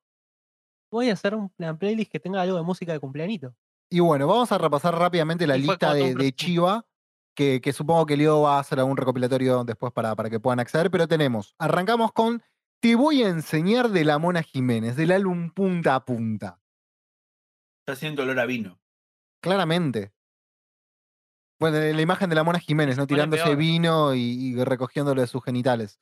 Recordemos- recordemos- como- Siempre esa imagen. No, qué bueno. haciendo como, un- Sí, sí. como una especie de, de vasito con los testículos, tipo dejando el vino así y dejando que la gente tome es decir, la, la santa unción, la santa unción y les da así el vinito. Sí, eh, la Mona Jiménez nos regaló grandes imágenes como esa. Después, cuando, cuando se chapó una paralítica que subió arriba del escenario. ¡Oh! este, o cuando se le escapó un huevo. Eh, sí, no, no. A lo- a el lo- momento de la escapada de huevo me parece icónica, la verdad. Sí, tipo, es sí, como sí. una dejando que, dejando que, Este. la- que las fans le agarren la- la- el sodape así mientras está tocando. Sí, y sí, además sí. como haciéndose el otro, como que esto no está... pa- No hay un montón de reflectores apuntando a mi tranqui, tipo, estoy como ocultando ahí como tipo tirándome un pedito en, el- en- en una esquina de una fiesta para que nadie se entere, ¿viste? Pero, pero con el huevo afuera, básicamente. Claro, ella lo está agarrando de- porque quiere. Yo no tengo nada que ver acá y tipo con el pito así afuera. es, es una víctima. Pero bueno, continuando con la lista de, de- de Chiva, eh, tenemos em, Se te ve la tanga, además gratis, ¿no? La versión para el bonaerense, película también de, de los años primeros, primeros 2000, si mal no recuerdo. Este, tenemos Ella de Tan Biónica, creo de Callejeros, Señor Kiosquero de Intoxicados, eh, este tema, ah, este tema me, puede que es tramposa y mentirosa de Leo Mattioli. Tengo que impostar la voz al, hablar de Leo Mattioli. Ay, amor. Eh, vas a bailar de Sirio y los persas, un poco de amor francés de los Reo, Susi es prolijo de Papo y el viejo de arriba de Bersuit Vergarabat. Creo que en un par de temas queda muy demostra- demostrado lo que dice Chiva. Nacido en los 90, adolescencia en los 2000, una argentinidad muy de, de los Sin 2000. embargo, y me permito psicoanalizarlo al sujeto a- que estamos explorando ahora mismo, Chiva, puedo asumir que la mayoría, o, si, o bien el to- la totalidad de todas estas canciones que pusiste vos no te gustan a vos o no las escuchaste mucho. Algunas, o sea, la verdad no me gusta, ah, lo que puedo decir, jamás pondría esta canción por motus propio, Ok, bajo ningún punto de vista, no te y en ningún contexto lo haría. ¿Qué sé yo? No, si alguien las está escuchando, No vas a decir nada. bueno, está bien. No, Claro. claro, exactamente. Sin Pero embargo, la quizás la única, la única excepción puede ser los redondos. que Sí, tampoco, no escucho los redondos, pero tengo que admitir que le tengo un poco de aprecio. claro, pero sin embargo las utilizaste como cabezas de lanza o digámosle símbolos de lo que significa la argentinidad. Claro, y además ¿Viste- también ¿no a mí los videos de Jonah Dibujos? ¿Cómo espera? ¿Volví ¿Viste para los atrás? videos de Jonah Dibujos de, de Wolverine haciendo Fernet? No. Sí, tomando sí. Fernet de la pelo pincho? sí, No, sí, no tenés que ver eso, Leo. Eh, traté de plasmar un poco eso también. Claro, Bueno, Tipo, pero en- yo- me parece que vos no te sentís identificado con la argentinidad. a decir verdad, O sea, no lo digo No como algo negativo, solamente estoy como no, no. observándolo.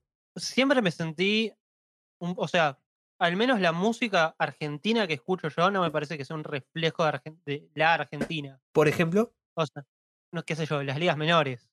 ok. eh, Marina Fajes, Camila Nevia, mi amigo Invencible, otro gran ejemplo. ¿Y no encontrás dentro de esos grupos eh, aspectos que sean inequívocamente argentinos? Por más de que la, la música no nazca o no sea tipo argentina, como si fuera el folclore, ponele, o qué sé yo, una cuica del norte, tiene como elementos que no podrían existir en otro lado. Sí, pero no me parece que sea la impronta, o sea, en el argentinómetro, para mí yo las veo capaz como un 10-15% argentinos, mientras que esto está más en el 90, Ok, 90% argentino. O sea, dentro de esa, como de esa balanza lo puse. Porque sí, vos escuchás, inclusive, volviendo al heavy metal, Alma Fuerte, no cabe ninguna duda que es 100% argentino Alma Fuerte. De hecho, Almafuerte Hombre. pertenece a un, propio, un género propio que es metal argento en sí. O sea, no encaja dentro de o Hermética mismo, si vamos más para atrás. Este, porque o sea, quizás Tori B8 Pampa. es- está más emparentado quizás a, no sé, este, al metal más a lo que es Motorhead, ¿no? Al, al metal, metal primigenio. Pero ya cuando entras a Hermética, no, lo puedes emparentar con el trash si querés. Malón termina siendo más trashero que, que, que Hermética, incluso. Pero no, es metal argento, no hay otra definición. Igual lo que No, sí, es. ah, yo creo que, que también hay un punto en común analizando, viendo a ojo la- las listas, mm, pero particularmente tengo coincidencias en artistas con Chiva, eh, que hay, no hay una sola argentinidad también. O sea, es de múltiples aristas la, la personalidad o el argentinismo en sí mismo. sí. Tiro la, la- pelota para, para ver qué, qué Sí, es sí, eh, lo que opinen. No, no, porque también estoy... totalmente. porque ahora me puse a ver tu lista que vos... eh, Que, por ejemplo, yo sí pongo a Piazzola en, mi lista.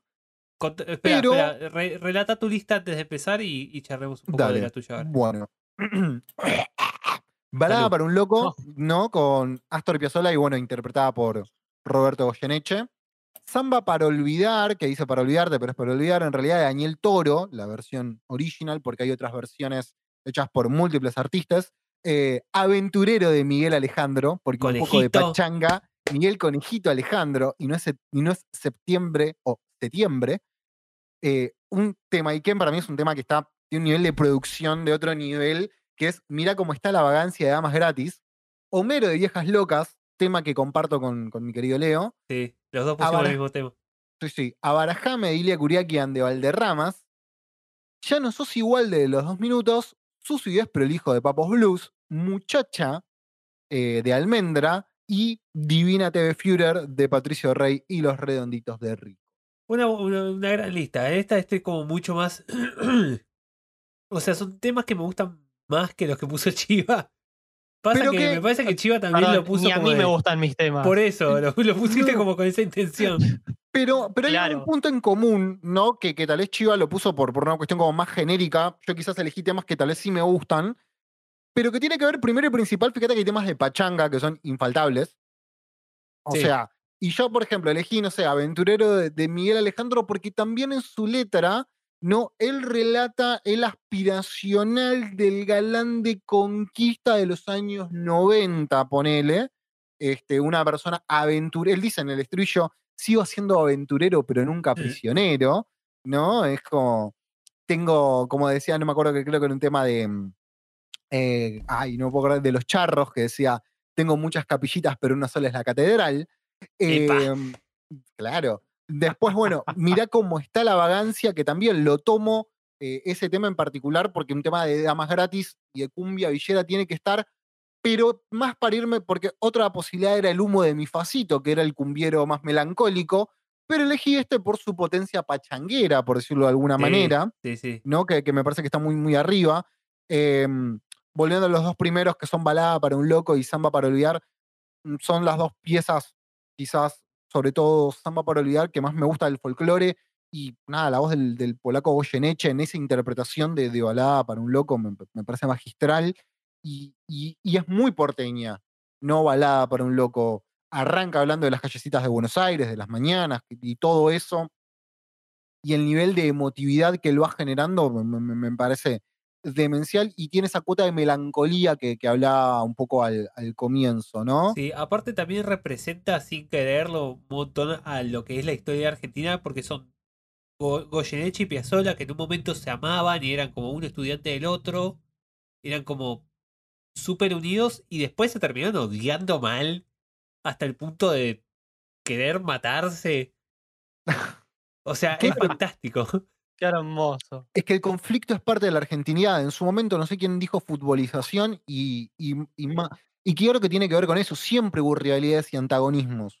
O sea, Punks versus Stones, Soda versus eh, Los Redó.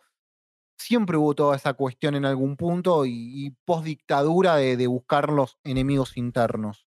Eh, y después, bueno, no sé, por ejemplo, una de las canciones que puse que fue a Barajame de IKB, Sí, no tiene que ver tanto en sí con lo que fue IKB eh, o Iria Kuriaki en su momento, más tiene que ver con lo que representó y que fueron los cimientos para la música urbana. sí. IKB se lee, se entiende mucho mejor en esta época que cuando salió este disco en el 95. También IKB destila muy bien, tipo, todo, todo el- lo calenturiendo que es el macho argentino.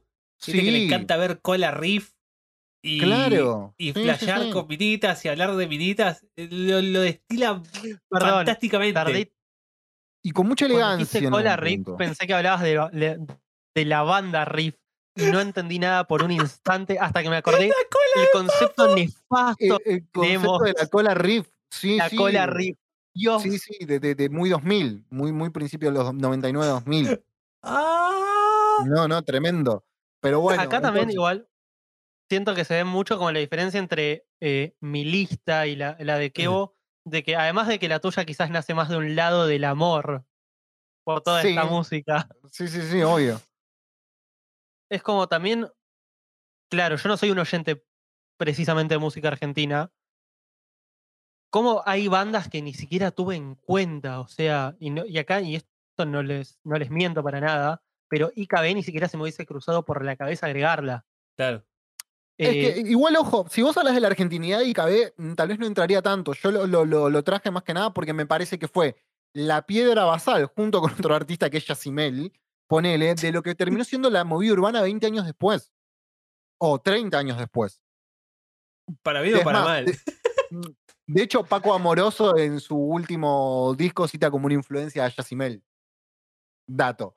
Em, pero bueno, después Sucio Desprolijo más que nada por otra arista de la argentinidad, que es el metal argento que nace a través de Papo, este, y después de Riff y todo, pero Sucio Desprolijo es uno de los primeros temas de rock metalero y Papo Blues Volumen 3 es, vengan de a uno, uno de los mejores discos de Stoner Nacional. Sí, eh, o sea, no te voy a discutir, ya, ya lo hablamos bastante, es tal cual Y eso. si queremos hablar de surrealismo, tiene un tema que habla sobre sándwiches de miga, nada. Vayan a escucharlo si no lo hicieron. Bueno, después lo que es el rock en sí no puede faltar el flaco, más allá de que yo no soy un, un gran consumidor de lo que hace Spinetta, pero es innegable su influencia en la música nacional en sí mismo y como germen de la argentinidad en sí misma. porque además también lo que tiene, hay un montón de proyectos, volviendo a la parte más, más del rock duro, como Pescado Rabioso, que estaban haciendo un rock de Stratocaster al palo distorsionada, cuando del otro lado del mundo em, tenías a, a Led Zeppelin, pero no era la conectividad que vos tenés ahora. Traer un disco era un dolor de huevo, y sin embargo lo, lo tenías ahí.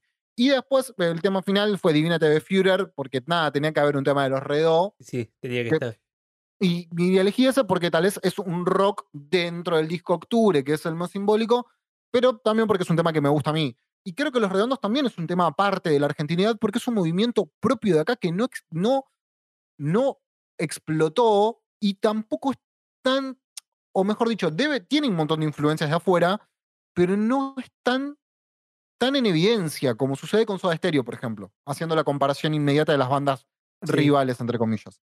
En Soda se nota la influencia de- de- del exterior. Y también eso explica por qué explotó también en Latinoamérica. Pero Los Redondos es un movimiento nacional Y popular.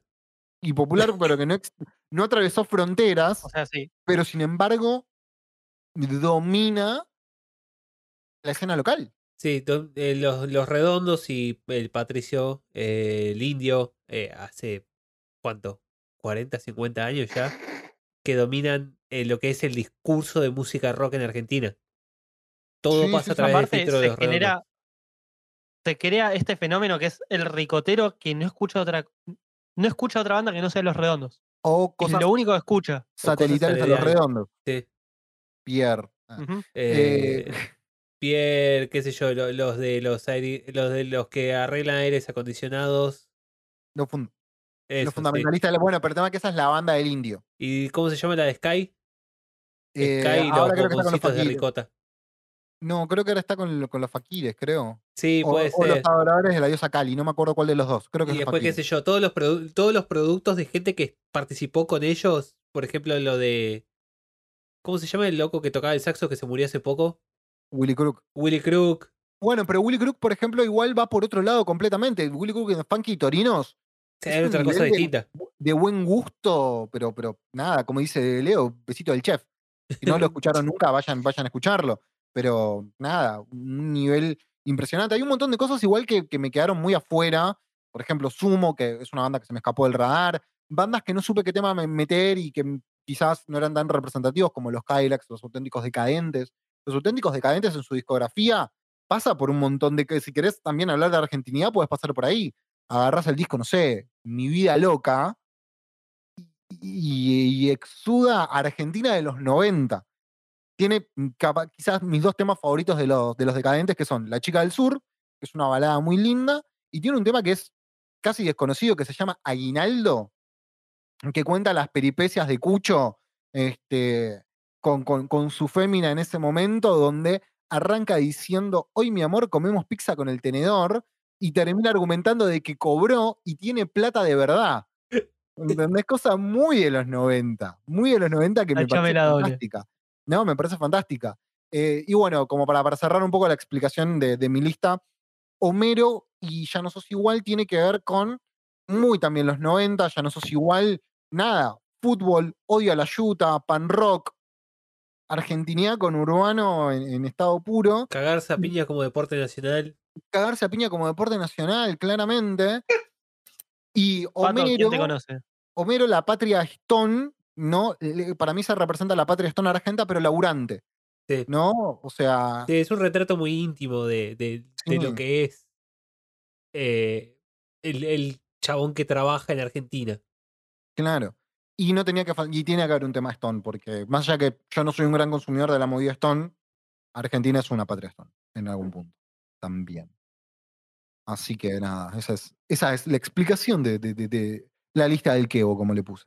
Sí, inclusive, por ejemplo, vos nombraste a Soda y a Sumo. Soda y Sumo traen sonidos que son muy de afuera, muy de afuera, en particular Sumo, que luego empiezan a aparecer dentro de lo que es el canon nacional y la readaptación a través de otros artistas que lo toman y lo, lo moldean y lo tuercen y lo vuelven como algo más propio. Todo, todo, el, la- todo el sonido Soda que después deviene lo que es ahora la, el indie argentino, directamente influenciado por Soda Stereo. eh, y la música que Eso- escuchaba Soda Stereo hoy día. Eh, Es más, yo he escuchado, tómenlo con pinzas, porque aparte la persona que me contó esta anécdota era bastante pelotuda, no hay otra forma de decirlo. Sí. Eh, se dice que Cerati primero escribía sus letras en inglés, símiles, cosa de tener una melodía y un feel más inglés, por así decirlo. Y después, a partir de esa sonoridad, escribía una letra en español. No sé, o sea, dudo un poco de la veracidad de este comentario, pero eso fíjate que también puede ser hasta inclusive un causal de la repercusión que tuvo en toda Latinoamérica y en el extranjero. sí, puede ser. Tenían como un approach más multinacional, digamos, de o más, Exactamente. más despersonalizado de del lugar de origen. Que supuestamente Cerati le pedía al viejo que le traiga los discos de afuera y de ahí medio que algunas cosas agarraba, pedía prestadas sin autorización de los compositores originales. Como de hecho un misil en, en mi placard, en el Unplugged, arranca con la intro de un tema de Ride, una banda de shoegaze inglesa. Datazo.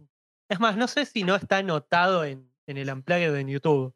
qué sé yo. O sea, salvo, qué sé yo, el aventurero de Conejito Alejandro, eh, los demás me parecen como grandes temas que representan muy bien lo que es el se- ese sentir difuso que es el ser argentino. Qué sé yo, cómo, cómo está la vagancia me parece fantástico. Como... No, me parece fantástico. Además, es un tema que con el nivel de producción que tiene y de cuidado, y es un tema largo, pero la cadencia que tiene, los momentos donde corta y todo, no puedes evitar hacer esto. Es así. Empieza a sonar el tema y de golpe te aparece una botella cortada con Fernet, ¿me entendés? Así. Es, es como un efecto mágico lo que tiene. Es verdad. Yo lo comprobé. Sí, Eh, sí. Echu, lo- comprobó ahí yendo en su retiro espiritual en las Toninas. Ah, ¿no? En, en ¿Dónde? Chascomús, en Chascomús. Chascomús, ok. Chasco Mus. Qué chasco, Chascomús, ¿eh? Una joda y quedó. Exactamente. Hay, hay muchas cosas lindas en Chascomús. Eh, si tuviese una bicicleta, organizaría una suerte de, de bicitour por el casco histórico de Chascomús. Pero antes de hacer eso, yo ten- debería aprender a andar en bicicleta. ¿No yo andar en bicicleta? Yo tampoco Ya sé lo andar en hablamos un bicicleta. montón de veces. ¿No ¿Vos saben tampoco, andar en? Yo bicicleta? No. Soy No, como banco, como toda la movida bici friendly, me parece que está bárbara, pero jamás me subí a una bicicleta y pude manejarla de una forma en la que no me hacía mierda. Por No- falta de práctica, obviamente. ¿No les interesaría aprender a andar en bicicleta? Bueno, pero solamente si lo Yo me ofrezco genuinamente. Sí. O sea, Yo la onda, verdad yo que- aprendí tarde. No Ah, ok, tenés esa experiencia, tenés esa experiencia. Yo aprendí a andar a los 15. Claro, no, yo anduve una vez en bicicleta en Tandil a los 23. Llegué a andar casi un kilómetro de corrido, pero me dolían mucho las posaderas después y fue como- Entonces, ¿sabés andar en bicicleta, pelotudo? no lo volví a ejercer. Bueno, pero no se olvida. Es, literalmente la frase No, es pará, como pará, si- pará, pará. No lo sé, no puedo comprobarlo. Es no como andar en bici. bicicleta, nunca se olvida. No, pero tenés Pará, que entrenar yo, yo me olvidé cómo nadar. Tuve que volver a aprender, fuera de joda. Pero se dice. Yo aprendí a nadar y me olvidé. ¿Con qué No, clase no, de boludo. gente estoy hablando? A mí a veces, yo- a mí a veces me agarra eso de que, que me tengo que acordar de respirar y siento que si no lo ejercito me muero. Yo aprendí a nadar en Villa Gesell a los 18 años. No nadé nunca más.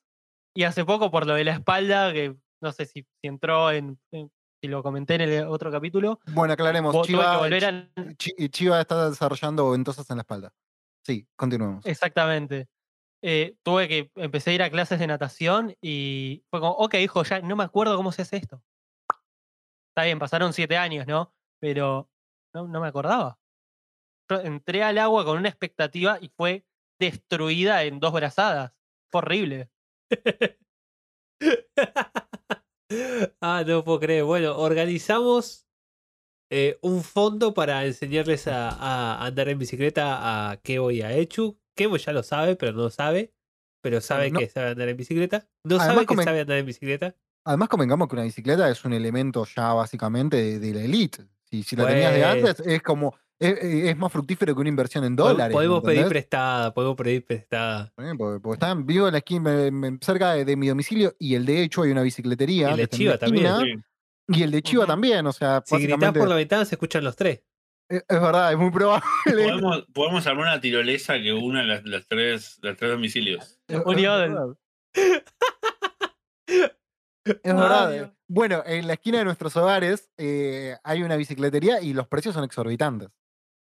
Pero es bastante boutique igual esa, esa ¿Sí? ¿eh? Sí. Ah, No, todo lo que tiene es una poronga, hecho.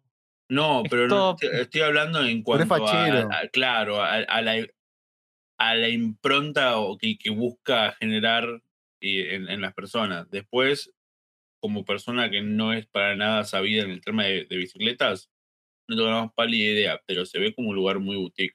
Sí, cuando Como yo andaba en lugar que te roba, básicamente, ¿no? nunca me llevaron ahí porque me decían, no, no, es caro ahí, no, es caro. Y no, vamos a comprar la bicicleta ahí y la compramos en un galpón usada en Devoto. Como, Bien. como, como debe ser, como Dios manda. Claro. Como alguien sí sabido en bicicletas, perdón. Como alguien perdón que- argentino, che, nacional y popular, pibe. Viste que siempre nos, nos tratan, nos retratan hablando así, de esa manera, eh, cuando Sí. habla algún personaje argentino en algún lado. Y se terminan siendo tránfugas, como las palomas en Bolt. Oh, el otro día me enteré, mi hermano me mostró que el Dr. Nick de Los Simpson en la versión española tiene acento argentino y dice, ¿cómo andás, boludo? ¿Todo bien? Ah, qué hijos de puta. Ah. Somos el, el sinónimo de, ch- de chanta. para- Claro. Sí, sí, somos el sinónimo de chanta y me lo mostré y es como, hola pacientes, ¿cómo están? ¿Todo bien, boludo? ¡Hay un loco con un bisturí en la sala de urgencias! ¡Exige ver a Medicastro!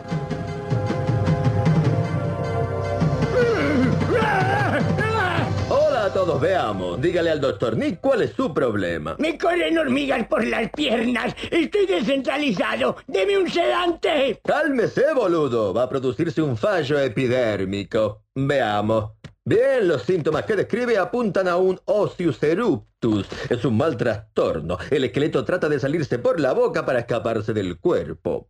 Da gusto oírle. Este, el remedio es un electromicidio trasdental. Un carrito de golf motorizado con un capacimator de mil voltios. ¡Ya! Doctor, no puedo moralmente. ¡Si no tenemos tiempo, tío! Habrá que improvisar algo.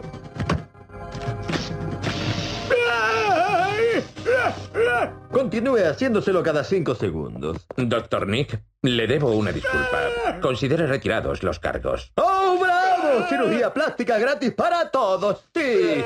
¿Qué quieres vos? La nariz de Van Eflin.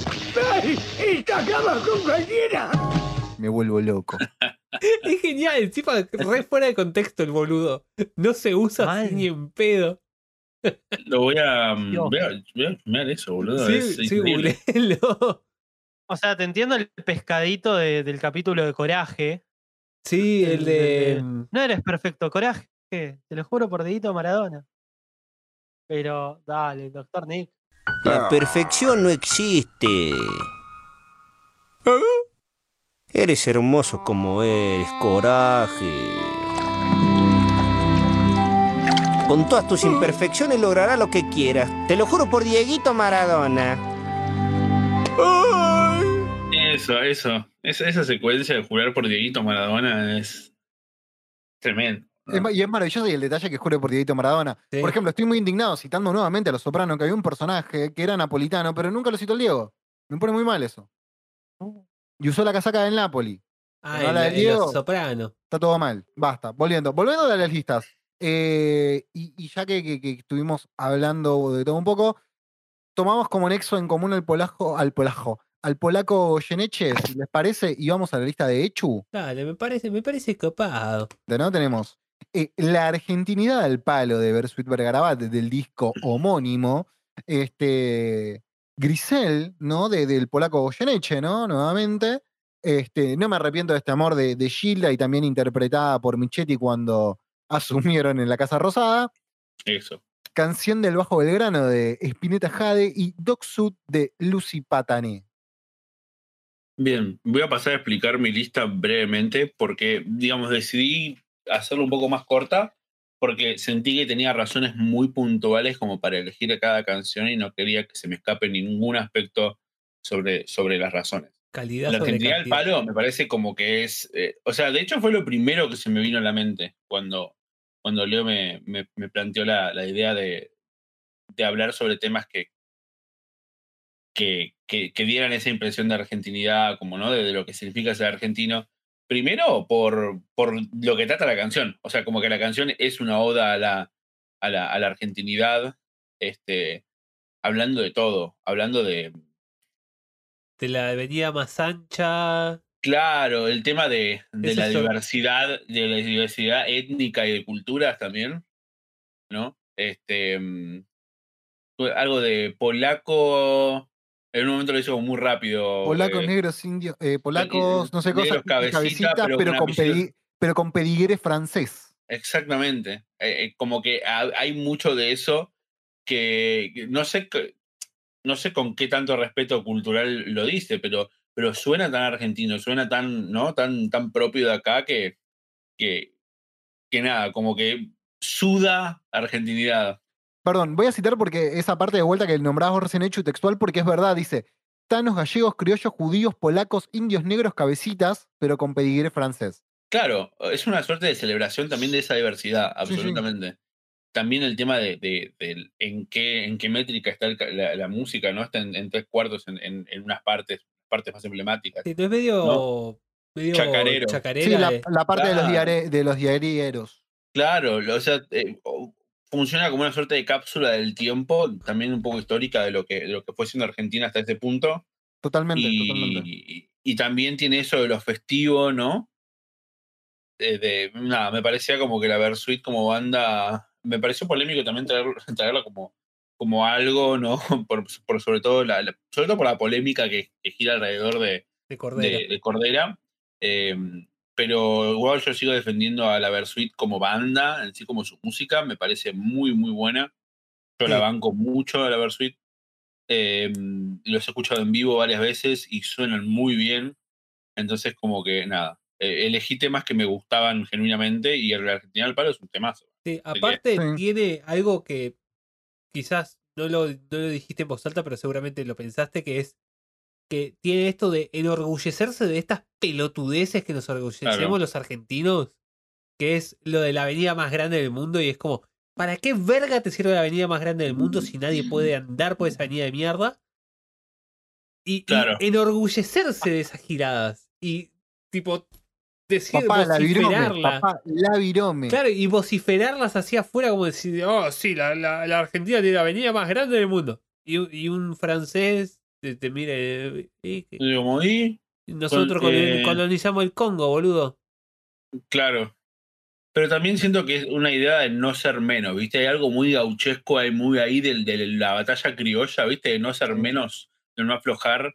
Y me parece que un poco también eso lo, lo retrata muy bien Argentina al palo, por eso lo elegí.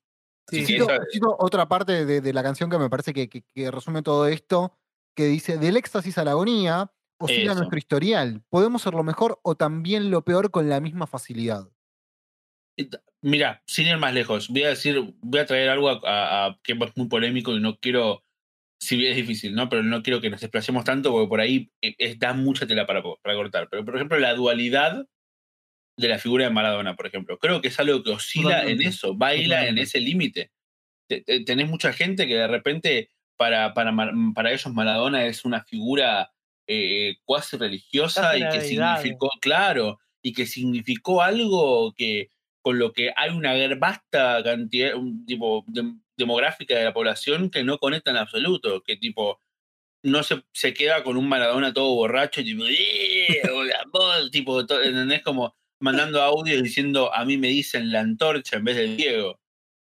Pero también tenés, pero tenés también el otro de, de costado- Maradona. Eh, eh, eh. Claro, eh, pero también, nada, uno también logra ver lo que puede significar para otras personas eh, que, que proyectaron en él una imagen, ¿no? De, de, de- de alguien que, que sale, ¿no? A El héroe nacional, Claro, básicamente. de héroe nacional. El, nuestro héroe trágico nacional también. Claro, porque vivió lo suficiente como para que lo veamos descomponerse, digamos, frente a nosotros.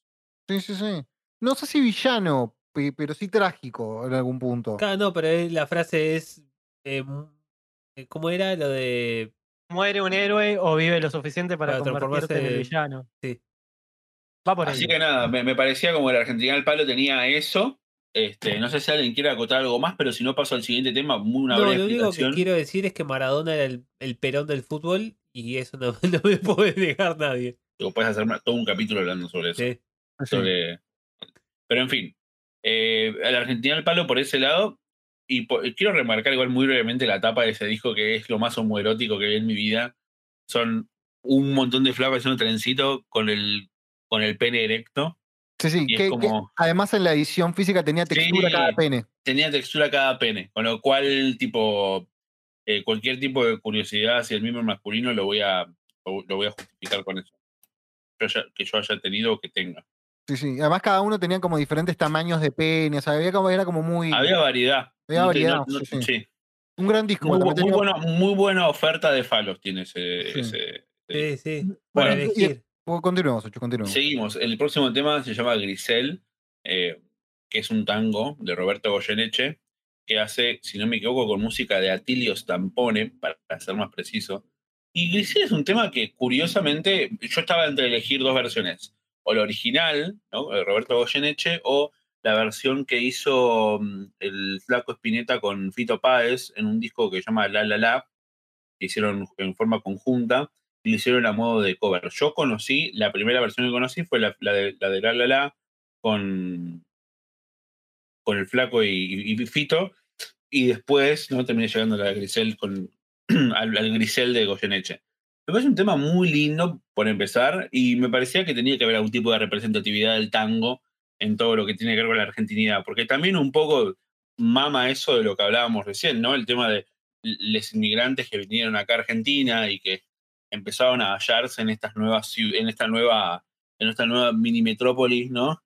Y cantándole a eso, cantándole a la añoranza, ¿no? Al, a ese tema de en un momento escuché que el tango era era como el emo de esa época, ¿viste? Como de Bastante. que, de que los temas no tienen que ver con eso, de la pérdida del el chiquilín, ¿no? Como, como eso impostado y el emo lo están gritando a- ahí a los cuatro vientos, pero el tango es como un dolor, hay una pena, ¿viste? como una angustia interna, ¿viste? Como una Claro, ba- en bastante, en llor- bastante llorón y resentido el tanquero igual, digámoslo todo. Sí, ¿no? tal cual, absolutamente.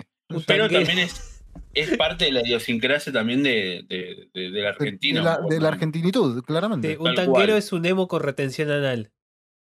¿Qué no? Exactamente.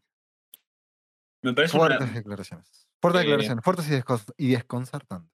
Eso exactamente. tendría que ser ilegal, Leo. Decirle La retención Freud. anal La retención anal. debería ser ilegal. Bueno, eh, ¿Por qué me hacen esto? pero bueno. En fin, Grisel me parecía como un tema muy lindo también, como que me, me gusta escucharlo, me parece como que tiene ahí algo que me, que me, que me hace sentir cositas.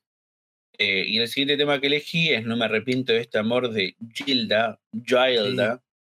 Eh, un poco también conectando con lo que, con lo que decías vos, Kevo, y un poco Chiva inadvertidamente quizás también lo termina proyectando en su lista de temas, que es el tema de la pachanga, la joda del vino cortado, eh, ahí tomando merca ahí tipo, en el asado familiar, ¿viste? Me daba como, como eso, ¿viste?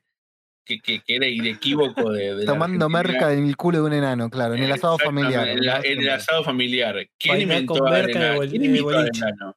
¿Quién trajo esa merca? ¿Por qué era como un acuerdo que iba a haber un culo ahí posicionado cual altar con merca para quien quiera tomar? ¿Quién cortó el chorizo El en mariposa? con el Exactamente.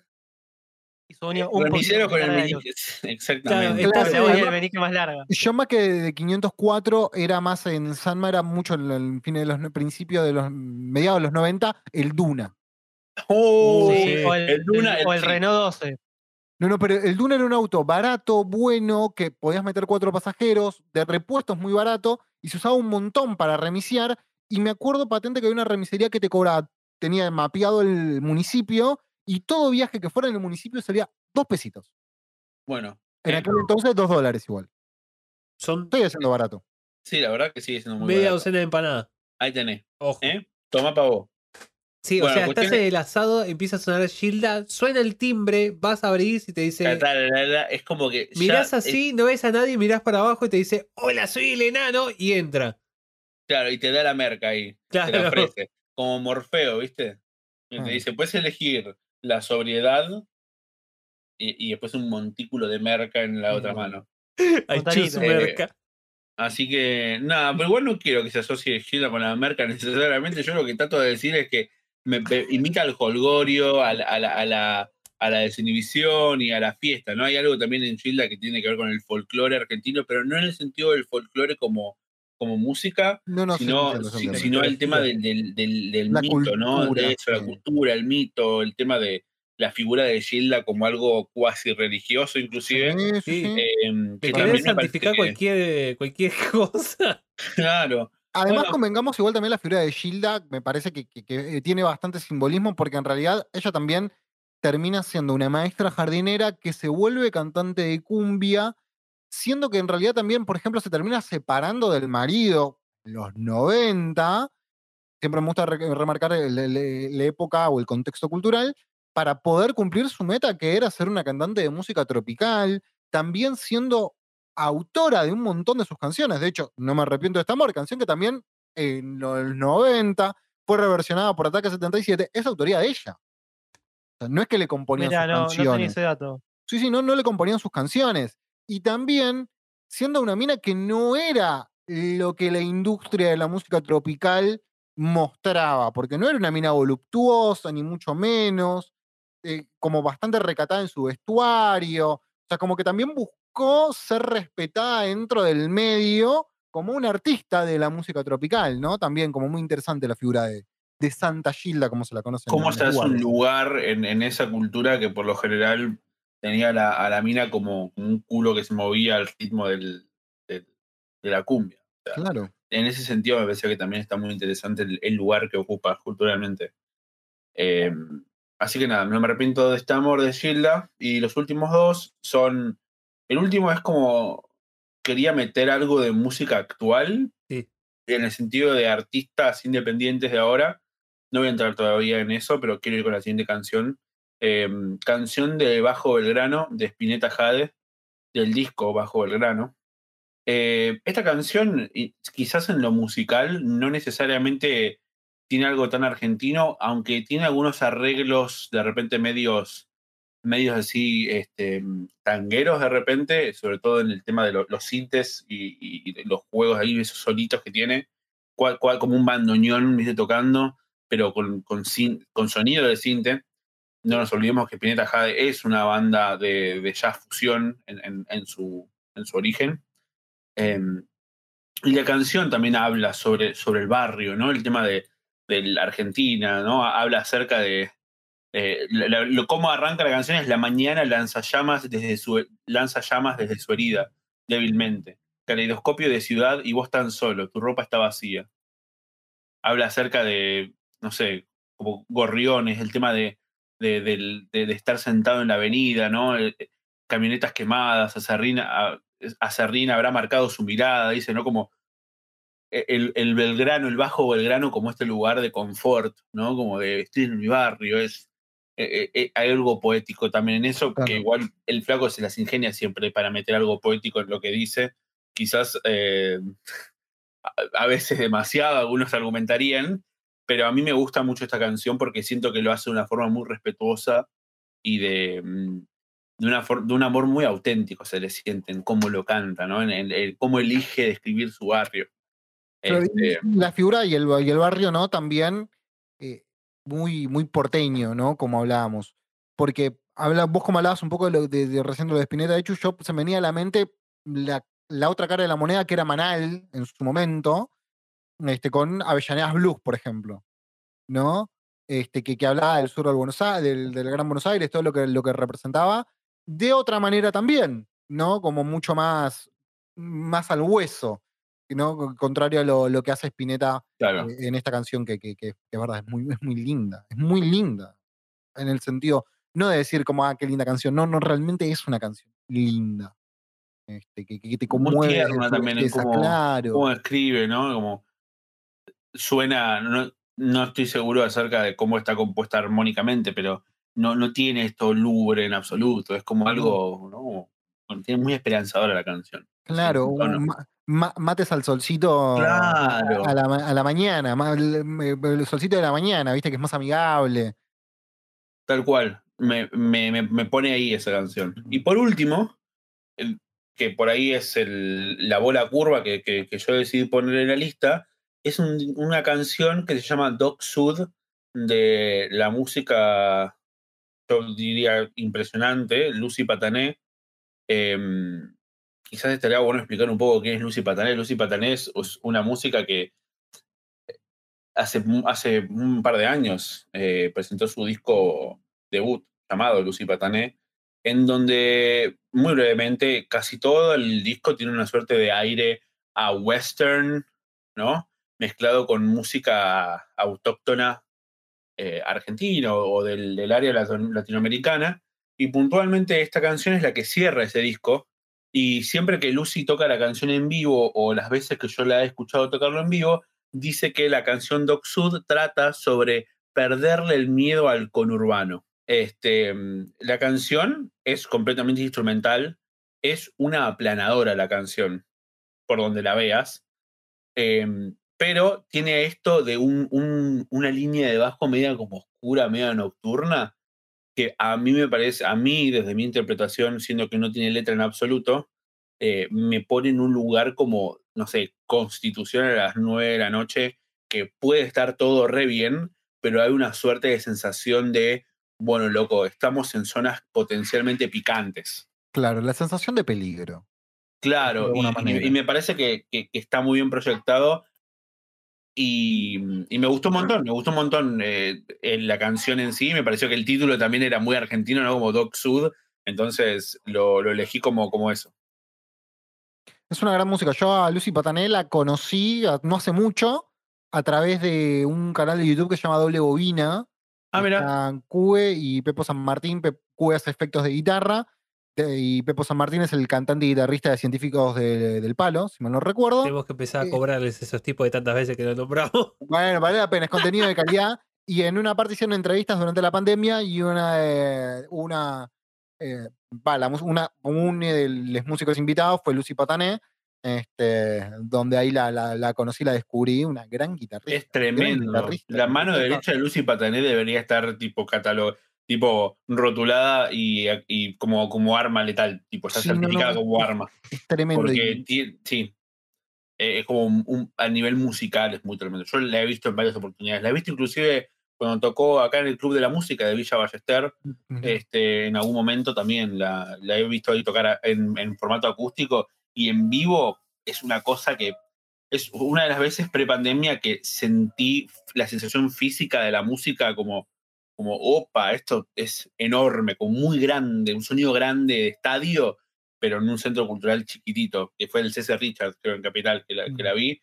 Y nada, de- tal es así que me compré entradas para que va a tocar en el Coliseo, así que estoy manija, porque realmente me gusta mucho su música. sí, sí. Ayer tocó Chacomús también, así que imagínense. Ah, estás extasiado. Sí, sí, sí, al toque. Pero bueno, por eso me pareció como que lo, quería- lo quería incluir, porque tenía mucho de esto argentino también en su música, eh, tema, temas como muy de lambada tiene también.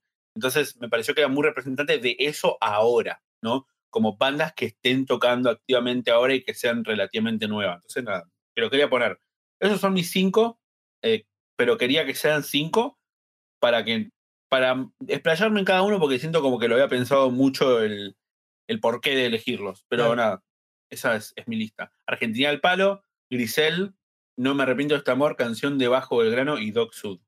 Recomendable, recomendable. Eh, Es, como, es co- yo no voy a decir, hay una forma en la que lo describo que es em, toda la el swagger y lo cool de Queens of the Stone Age, pero sin esa personalidad medio eh, tolonga de Josh, de Josh Homme.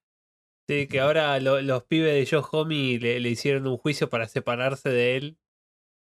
Eh, Sabíamos que en algún momento lo iban a cancelar igual a Josh Homme. Es sí, como sí, estaba de caer. Es no como Mike cance- Patton, ¿viste? Vos sabés que en algún momento lo van a cancelar a Mike Patton. No Hay algo, importa- hay algo que no queremos ver y que está ahí. Todos lo Claro. sabemos, pero no lo queremos ver. ¿Qué pasó? a, ¿Qué a me, Josh qué me perdí? Homme, a Joe Homme no lo cancelaron, solamente es que no es un tipo tan copado. Se, se- ¿Sabes? Se lo- sorete, venía mandando algunas bastantes. sí. Sí, sí, sí. Se lo, se lo veía venir, se lo veía venir. Este, Josh Homme, le contamos a Chiva y a, y a los oyentes que no lo sepan, eh, recibió una denuncia de, de sus hijas este, para nada, mm, tener una restricción perimetral, si mal no recuerdo, o algo por el estilo, que se suma a la de su expareja actualmente, Claro. Brody Dale, que tiene un historial de relaciones abusivas porque ella había sido pareja anteriormente de Tim Armstrong, el cantante y y uno de los guitarristas de Rancid, donde también había tenido una relación como bastante violenta con, Tim. Sí, sí. Además, de hecho, Tim medio turbina. eh, la conoció en Australia cuando ella tenía 16 años. Él, él ya era un tipo bastante más grande. Todo, todo y mal. Todo y mal. Sí, sí, le estoy cagando a Rancid a mucha gente, me parece, con esta data, pero bueno. Eh, Su nombre es tenía que pasar. rancio. O sea, Claro. ¿Qué más querés? Sí, te Sí. están diciendo, te lo están diciendo. Pero los bueno, violadores. de hecho, ¿Cómo se todo el llama disco el- el Salvation se lo dedicó a ella. No, perdón, Indistractable. Tiene un que se lo dedicó todo a, a Brody como una canción de rechazo. Va, básicamente, de despecho. Sí, pero lo- los, los grupos de punk siempre tienen nombres así como súper turbios a propósito. Los violadores acá que tenían. ¿El cantante es un dulce de leche o era un dulce de leche? Piltrafa, mucha gente lo quería. Yo la Por verdad que no, no sé mucho, pero mucha gente habló muy bien y se lamentó mucho su, su deceso hace no mucho tiempo. ¿Qué sé yo? No sé. Pero bueno, Leito, ¿querés contarnos de tu lista? Sí, yo creo que fui el único que agregó un tema que no es argentino o. Pero es una banda casi argentina. Es O- más argentino, sí, bastante Sí, argentino. sea- sí, sí, sí. Eh, ese tema en particular, eh, a ver, la lista mía es El Reino de Revés de Mariana Walsh, Symphony of Destruction de Megadeth, Agua Viva de los Brujos, eh, Mate de Todos Tus Muertos, El Arriero de Atahualpa Yupanqui, Soy Pata de Lana de los Jedes, Homero de Viejas Locas, Balada para un gordo, para, eh, balada para un gordo de Juan y Juan, El balneario de, balneario de los doctores Crotos de los Piojos y La grasa de las capitales de Cerugirán. Nada, o sea, yo toda la lista la pensé como qué tema no podría haber sido compuesto en ningún otro lugar del planeta que no fuera Argentina. Y me, me empezaron a aparecer todos estos temas, salvo Symphony of Destruction, que lo puse así como medio entre chiste y medio como de realidad que quería representar como esa, man- esa manera que tenemos los argentinos de adoptar el afuera para nosotros y hacer que la gente de afuera se sienta como parte, en particular con bandas que es el mejor público del mundo y es como el, el- el chiste clásico, el meme que tenemos los argentinos, que somos el mejor público del mundo. Nos jactamos mucho de eso, sí, ¿no? Como de ser el público más, más picante, más agitador. Claro, de más todo cálido. Sí. Yo creo que cierto más, que cálido, más picante agitador, como dice Echu. De hecho, hay un video, eh, hay una entrevista que le hace Brian Johnson, el cantante de ACDC, a Dave Grohl. Ven una bandera argentina y nada, Brian Johnson dice, no, Argentina, empiezan a hablar y básicamente los dos coinciden en que somos unos fucking dementes, según ellos. Sí, sí. No me Eh. acuerdo qué. Creo que le estaban haciendo una entrevista a Johann Sebastian Bach, el cantante de. Nada De que ver con Row. de Skid Row, nada que ver con el con el compositor clásico, con el compositor clásico. Eh, y el chabón decía que el público, el mejor público es Argentina, porque es, es dice, esa gente duerme todo el día y va de- se va de fiestas toda la noche. Y un poco de razón tiene. O sea, lo- los yankees se duermen a, se duermen a las 8 de la noche, cenan a las 6 de la tarde. Son unos cagones. Ay, Claro. Digo, quemando, quemando puentes. Sí, güey, ya, ya está. Ya, ya no nos iban a invitar a- al simposio de, de la Eva Miami. externa no lo van a perdonar, así que nada, Ah. ya está. Pero nada, en general son todos temas que para mí representan a Argentina de una manera como más simbólica que sonora per se. Mm. Por ejemplo, el Reino de Revés, o sea, las condiciones a través de la cual fue compuesto el tema eh, y las, las cosas que trataba de esquivar y la manera de, de esconder información a través de, de la música que eh, es típica de un país dominado por una dictadura y que, Claro. te- que, que le, estuviera pasando data a, a los a los opresores diciéndole, che, o sea, el ladrón es el que gobierna ahora. Eh, nada, o sea, me, me parece fantástico todo el trabajo que hizo Mariana Walsh durante la época del proceso y cómo escondía mensajes, y cómo adoctrinaba pendejos sin que lo supieran. Eh, las escuelas, doctrina, basta de doctrinar en las escuelas. No, eh, no, necesitamos mm. más María Elena Walsh en, en, en nuestros, en nuestros corazones. Estoy de acuerdo con eso, ¿eh? ¿sí? Después Agua Viva y Mate, que son de. Yo los iba a poner. Hubo un montón de temas de muchas otras bandas que quise poner, pero eh, no me parecía que, que marcaban tanto eh, la posición de Lander de, y, y los sonidos de Lander como estas dos bandas. Mm. Eh, Todos tus muertos, que gira en torno a, a metal, rap, de Y muy, conte- repente muy es contestatario también, muy ¿no? contestatario, de repente es súper reggae. El disco Nena de Hiroshima es casi todo reggae. Y cómo van mezclando y hilando cosas todas traídas de afuera, de por sí, pero mezclados de, de esa manera como tan de acá. Hablando de temas tan Mm. de acá, como mate, cultura popular. Eh, de, de toda esa, de toda esa, de ese crotaje noventoso que había de los pendejos que escuchaban metal. Eh, Crotaje noventoso. y claro, bueno, y lo mismo que el Sí, balneario de los doctores Crotos, eh, que es eh, lo que deja, la- las secuelas que deja eh, el neoliberalismo en la gente. eh, al, al viejo lo privatizaron, que es el Claro. doctor Croto. Sí, Y además, otra cosa, ¿no? Eh, trae esa colación a Los Piojos, que es una banda que también sostuvo su carrera musical en base a la onomatopeya, lo cual no me parece un detalle menor. Sí, el ay, ay, ay, opa. Claro, wo pa pa wo pa wo, to- todo un Eh, solo tarareado de la ruleta para para para para para para para. Sí. Oh, Mm. oh, oh, oh. Claro, Bariló, 92. Bariló, Bariloche. Algunas personas han sabido cantar. Fantástico. Es verdad. Ay, Dios, qué. Qué loco, ¿no? La cultura del, del viaje a Bariloche, bueno, otro momento hablamos de eso, pero eh, también me, me- me llama la atención. Y como- no solamente argentino, porque eso no existe en otros lados, ¿o sí? ¿Qué cosa? El viaje a Bariloche, Sí, o capaz sea, que o se sea, Ah, Chile, no a lo- Bariloche, pero sí hay. Creo que, que en algunas regiones de, de Austria se acostumbra a hacer como un pequeño viaje. Perdón, gente, soy esto. Te Eh, queremos, te que- por eso No, te porque queremos. hay pequeños lugares en Mozambique donde los niños deciden irse a un lugar que se no, llama o sea, Barilochum. no, o sea, sí hay, hay otras regiones. Creo que también en, en Japón, esto es ya muy tocando de oído, se hacen no precisamente un viaje de. ¿Cuánto, cuánto es el viaje de egresados acá? Yo no fui, perdón. No, yo tampoco. ¿qué, ¿Es una semana o dos? Creo que es una semana. De hecho, No vos sé. te fuiste. Sí, yo fui, pero por- era el liberado yo. Yo no quería ir realmente. No, no, pero- como, pero- eh, ¿Es una semana o dos de viaje? Ay, yo creo que creo que era una semana. Era una Para- yo- semana. se se Yo- sintió yo como una semana. Claro. Como dijo Calamaro, si es rápido y es gratis, why not? ¿eh? Creo, pero bueno, creo sí. que los viajes que se acostumbran a hacer son más cortos, creo que son tipo un fin de semana, dos días, algo así, pero sí, hay, hay otras regiones que, otros aposentos del mundo donde se acostumbra una vez terminada la educación secundaria Emprender un viaje hacer un pequeño viaje formativo. de la misma. Claro, pasa que en el resto del mundo hacen excursiones más regularmente, pero como acá es un quilombo y un gastadero de Sí. guita infernal hacer una excursión. eh, Ponemos sí. a todo lo pendejo caliente en un boliche para que tomen jarra loca hasta que tipo escupan los órganos pendejo. Le, regurgitaciones le vendemos escabio barato, claro, escabio mal y barato a precios exorbitantes mientras le cobramos fortunas a los padres para que entren en un boliche y los pendejos todo hipotérmico. ¿Y sí? ¿Eh? Hell, Cuenta la leyenda, nunca fui. Hay mucha, mucha joda loca, mucha jarra loca, mucho coordinador de viaje egresado. mm, ¡Ay, qué con- figura nefasta el coordinador de viaje! El coordinador de viaje egresado! es una persona que, que a mí me gustaría algún día tener un uno a uno con un.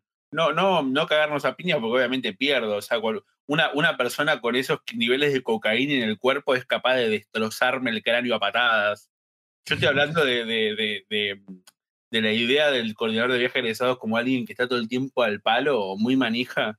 Sí, tipo sí, no, no, totalmente y con menores. Sobre Con todo. menor- hay una cosa ahí del, menores. de la- de- del, ¿no? Del, la- del el, el- el no, no, no pasa. Ese, ese Peter Pan, esa cosa media. Peter Pan de, Sí, no, de no, no querer crecer. del- sí. Claro, no, pero caen con una remera que dice Stradivarius acá, ¿entendés? No, no, es muy, muy fuerte la, la imagen del, Yo del coordinador de viajes egresados. genuinamente quiero algún Sí. día eh, entender cómo es un training de un, de un coordinador de viaje egresado. Tipo, Bueno, el que era coordinador de viajes de egresados, y esto voy a censurar, era.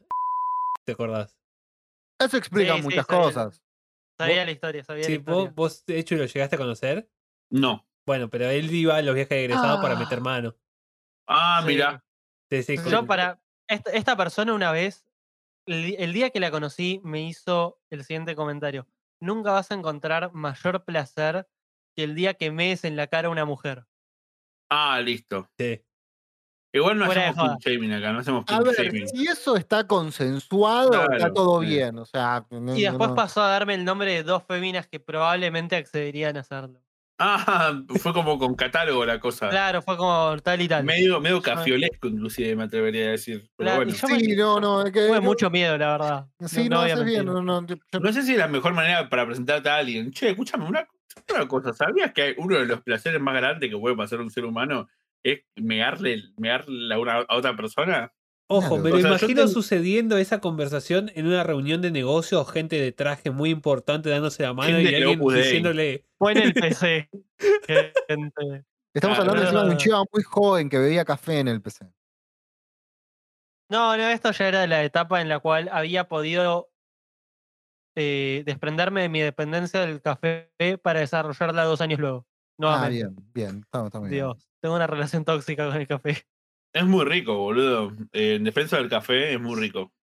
Sí, pero hace No. mal, gente. No, no, no- traten de, de no enviciarse. Yo me envicié mucho con el café, tuve que dejarlo así zarpado. Yo, Bueno, le- yo estaba tomando siete tazas de café por día en un momento. Ah, yo igual, sí, por eso. Ah, es un montón eso. Tipo taquicardia perpetua.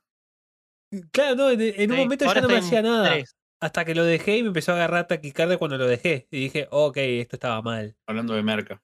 Bueno, en fin, el punto es que. Claro. Vo- Volviendo, volviendo a tu lista, Leo, no sé cómo llegamos hasta acá, pero volviendo a tu lista. No, porque Atahualpa. Yupanqui me parece un ídolo del folclore nacional. Aparte era comunista, o sea, un genio.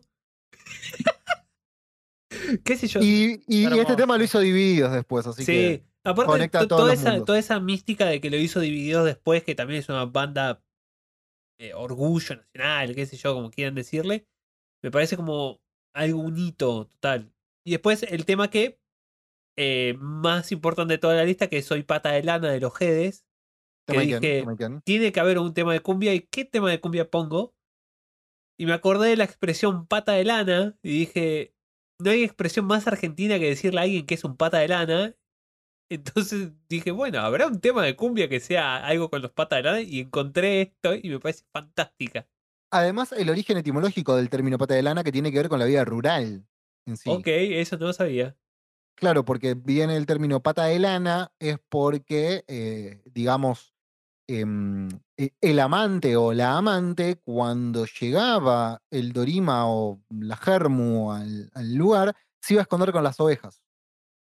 Ah, yo- Ah. yo pensé que era porque salía con las medias Fuerte. puestas y no con las zapatillas para hacer ruido. Puede ser otra posibilidad, pero yo tenía entendido que era por, por, eh, ocultarse entre los ovinos. Mirá qué loco. En bola entre las ovejas.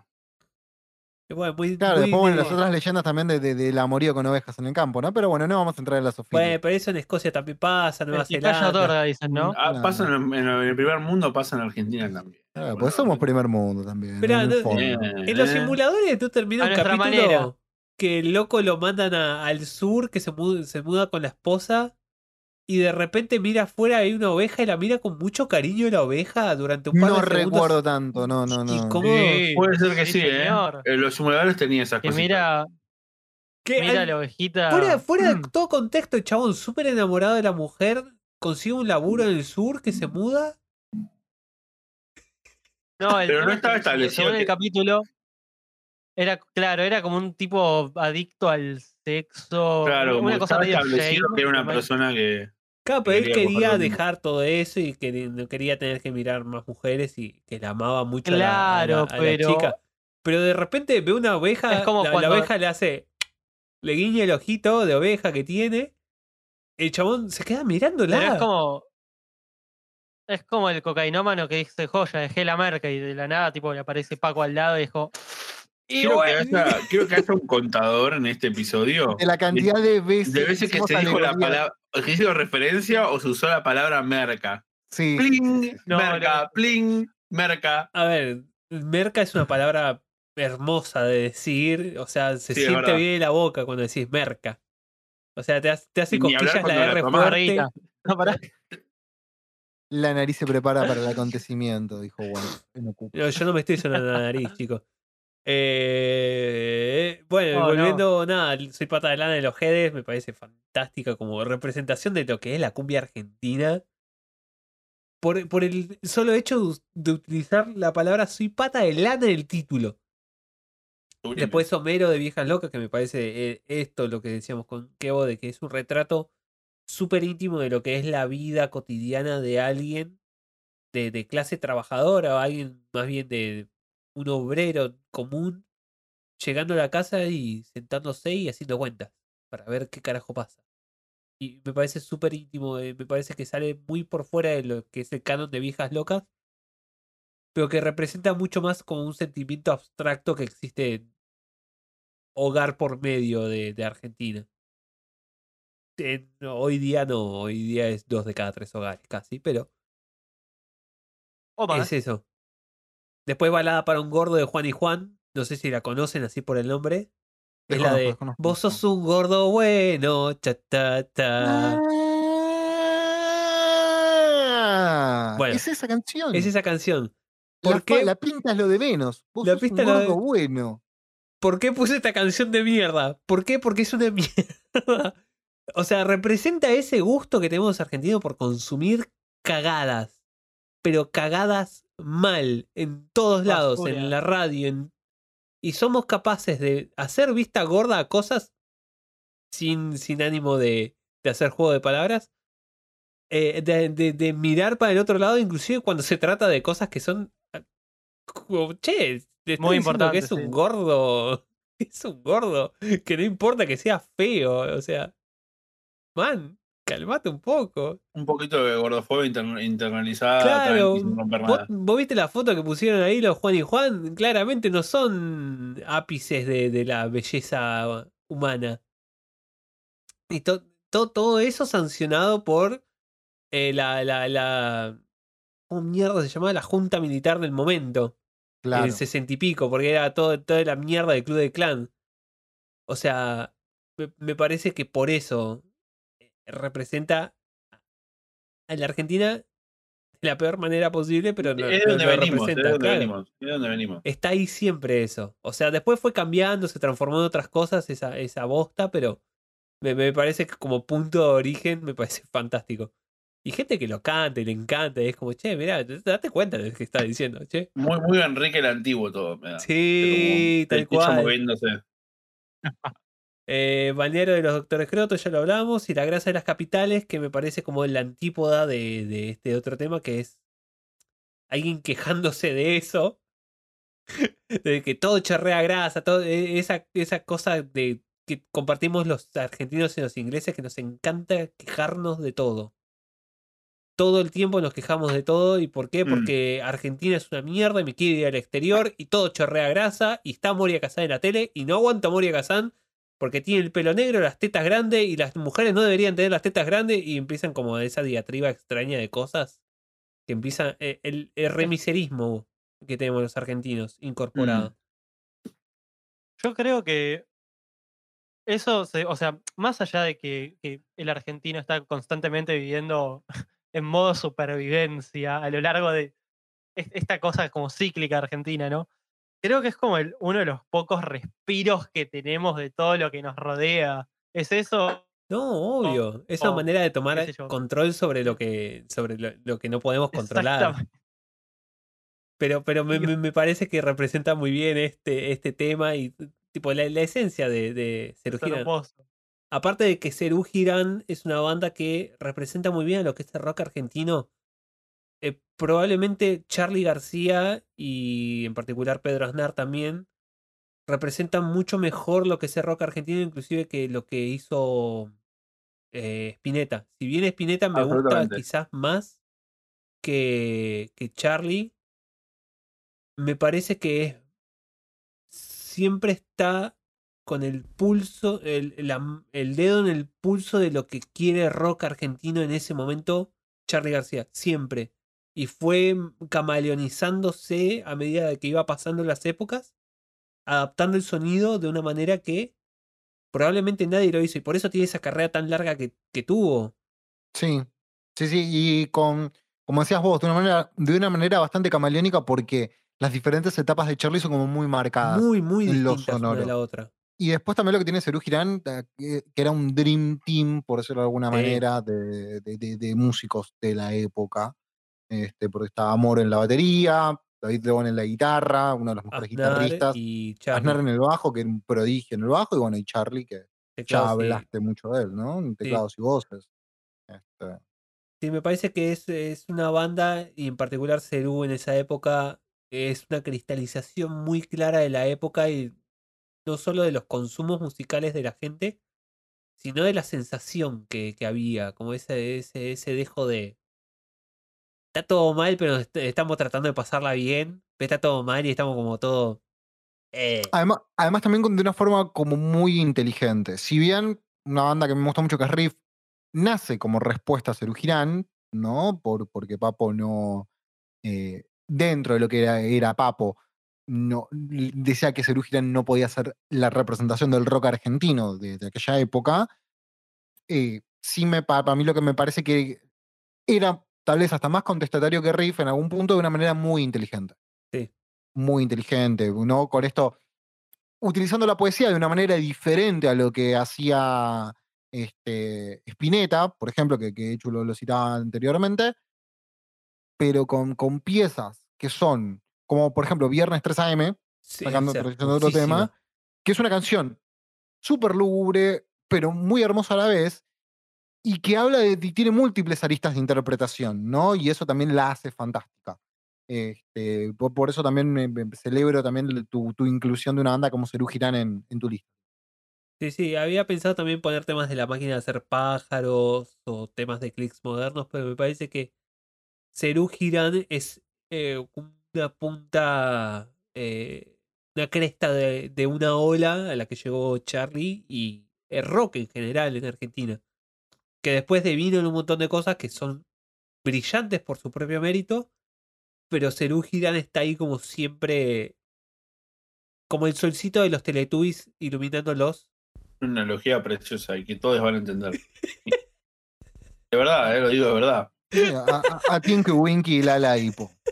Qué locura Tiki Winky.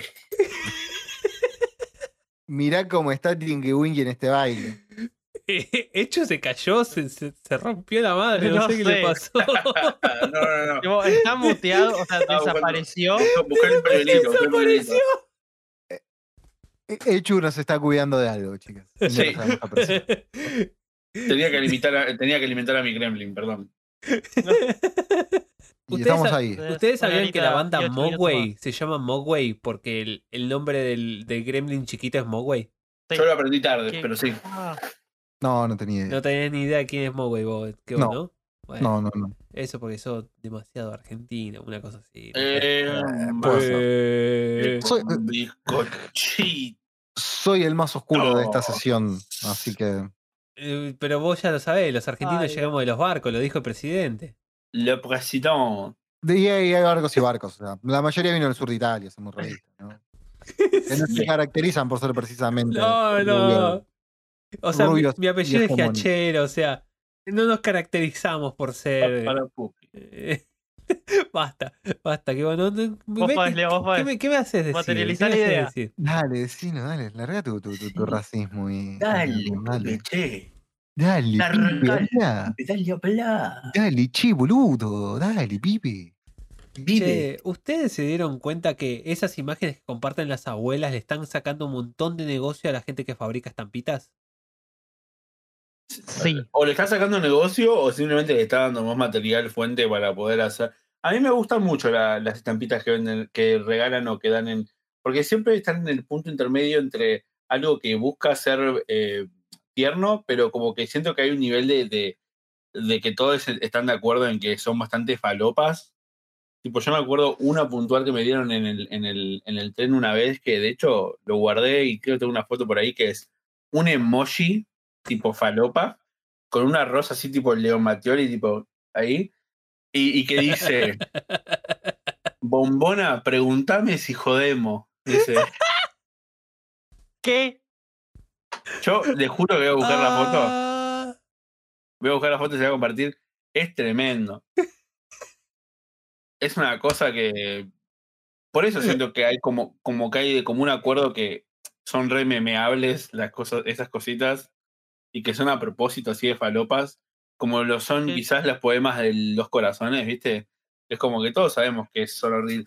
Me encantaría que ese- eso, eso que se popularizó en internet Sí. acerca de, de cómo van a ser los dos corazones si el, el exiges de Ford están en manejo de la empresa.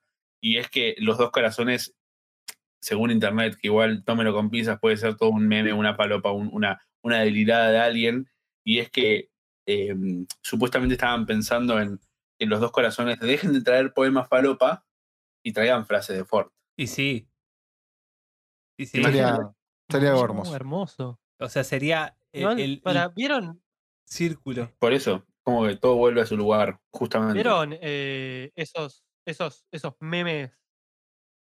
Va, igual, antes, antes que volver a andar en memes, que es un poco nefasto el tema, eh, creo que nunca me sentí menos capacitado para hablar de un tema relacionado a la música como el día de hoy en este episodio. Precisamente por Quería eso te agradecer traje. que me dieran la oportunidad de hablar totalmente sin tener la menor idea de. Fuera de joda, creo que tuve que googlear cada nombre que dijeron el día de hoy. Cada evento, cada banda. Yo pensaba que todos tus muertos era chilena. No, ¡No! no, boludo. No, Fidel Nadal estaba en Sí. todos tus muertos. Le a- a- abarajaron al loro. No, ¿cómo era? no. Internaron al Internaron al loro. No sé quién es Fidel Nadal. ¿Cómo no sabes quién es Fidel Nadal? El de si hay una montaña, la calo. Da, da, da, da, da, da, da, Tipo que hizo obviedades Internaron como, al loro, internaron al loro, internaron al loro. ¿Qué vas a hacer? ¿Qué vas a hacer cuando te jubiles? ¿Qué vas a hacer? ¿Qué vas a hacer? ¿Qué vas a hacer? No, Seguro que vas a tenía la- vencer. Gente que no. Pastita Gente que, que le no. colgaba tipo como un soletito acá. Exactamente. Sí, sí, sí, No. ese es eh, Fidel Nadal. 13. ¿Qué Hablame, te hablame- parece? hablame de ablandar la milanesa, igual como diría Papo, ¿eh? Pero bueno. eh, No, no, no, fuera de joda.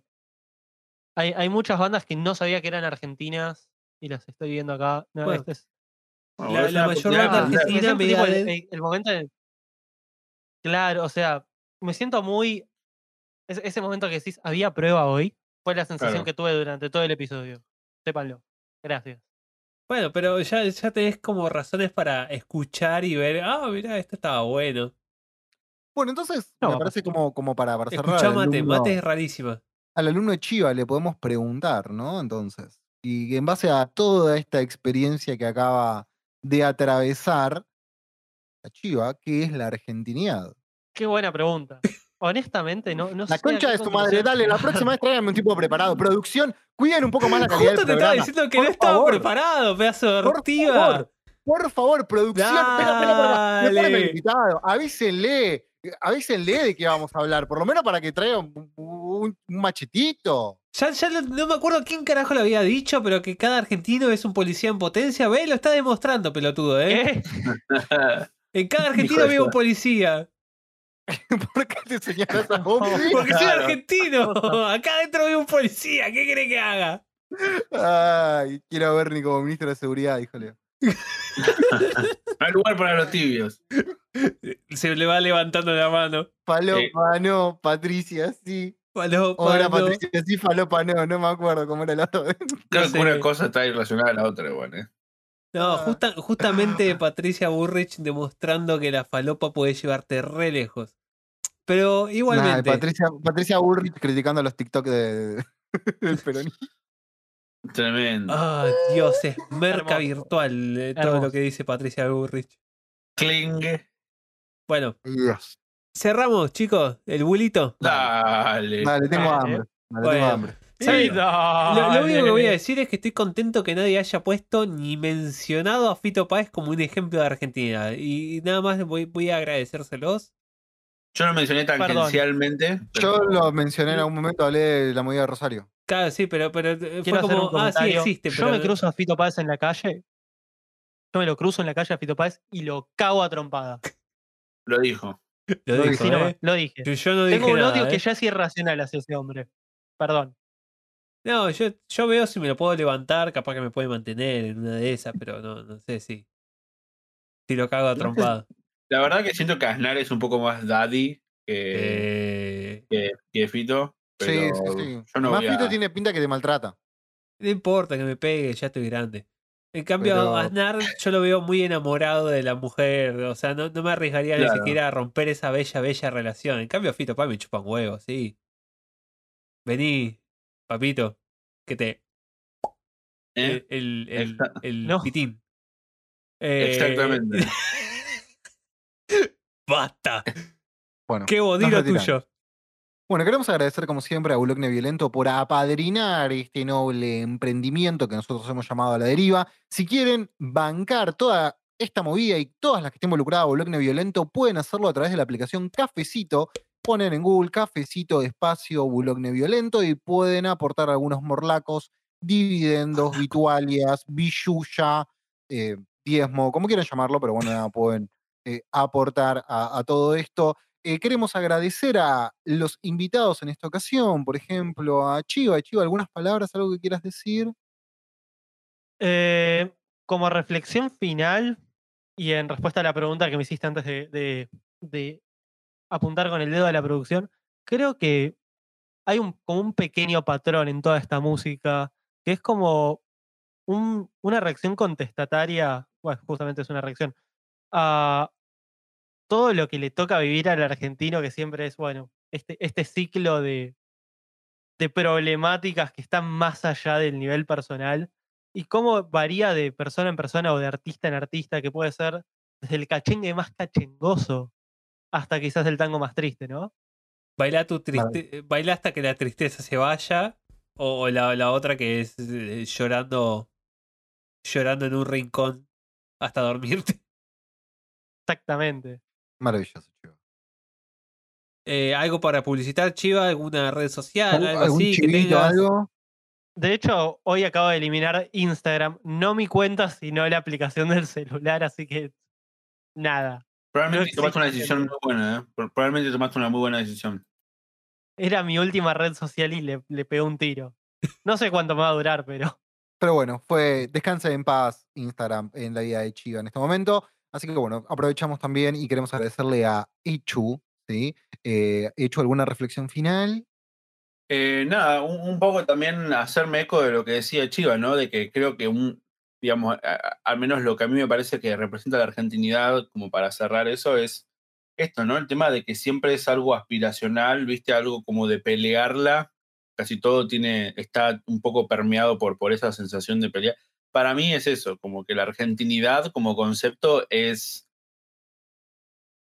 eh, jugar al Sims en difícil, donde y, toda, y todas las radios son música ahí como para la jodita y vino cortado.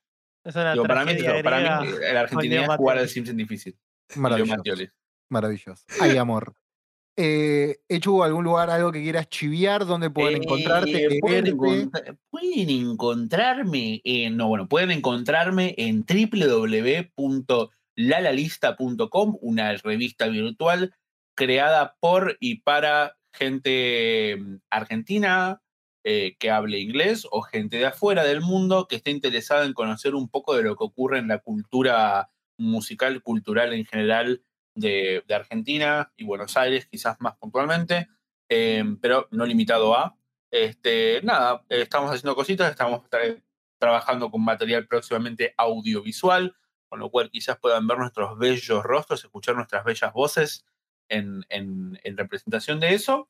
Y a mí me pueden encontrar en Instagram, puede poner echu.8 y van a aparecer. Yo no subo muy, cosas muy seguidas, pero a veces subo algún rant, alguna boludez, algún, algún memito, algún, algún subo, ahora me está pintando mucho de que mi lupita de Instagram sean todos perritos.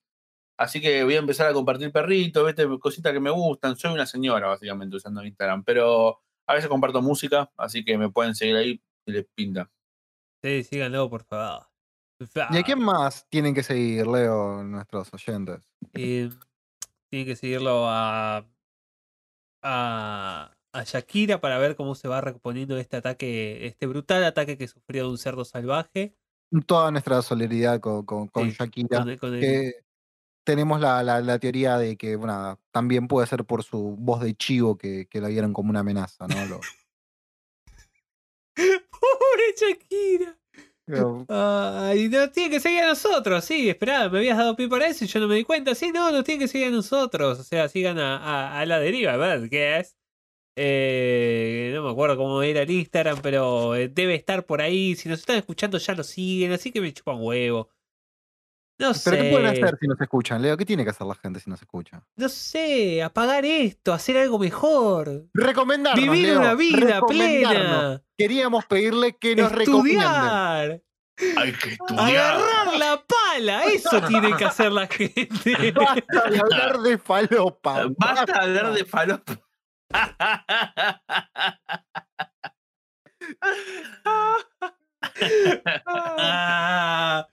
¿Vieron ese titular de mi ley diciendo Me quiere me quiere cagar. plantar merca en el auto para hacerme quedar mal? Hijo de puta, boludo. Junto a él.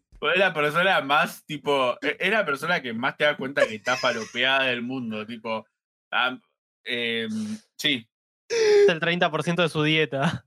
el 90% de su dieta es falopa. El café le echa merca en vez de azúcar. Estoy muy seguro de que. Hijo que de así se La- fuese sale a la milanesa. la, la la personificación de la serenidad, Javier Milei. Ah, bueno, nada, síganos, síganos a mí, a Kevo. Yo soy Tortuga-León. Eh, Kevo, ¿vos cómo te llamás? Tobías, pero Bueno. me pueden encontrar como arroba buen chico. Que o arroba buen chico. Bueno, ahí está, síganlo a este peludo. Nos vemos la semana que viene. Dale, nos vemos la semana que viene. Nos vemos la semana que viene. Ya, Adiós. ¿Saben qué? No los aguanto más. Chao. Adiós, gente bonita. Los quiero mucho. Gracias. En este capítulo se hizo alusión a la meca, fa fa fa, papusa, merluza, pichi, pala, tiki, tiro, rulo, queso o perico, 32 veces, más o menos, medio que lo hice a ojo porque me acordé tarde, pero nunca nadie va a chequear este dato. Jejeje, dulce sabor de la impunidad.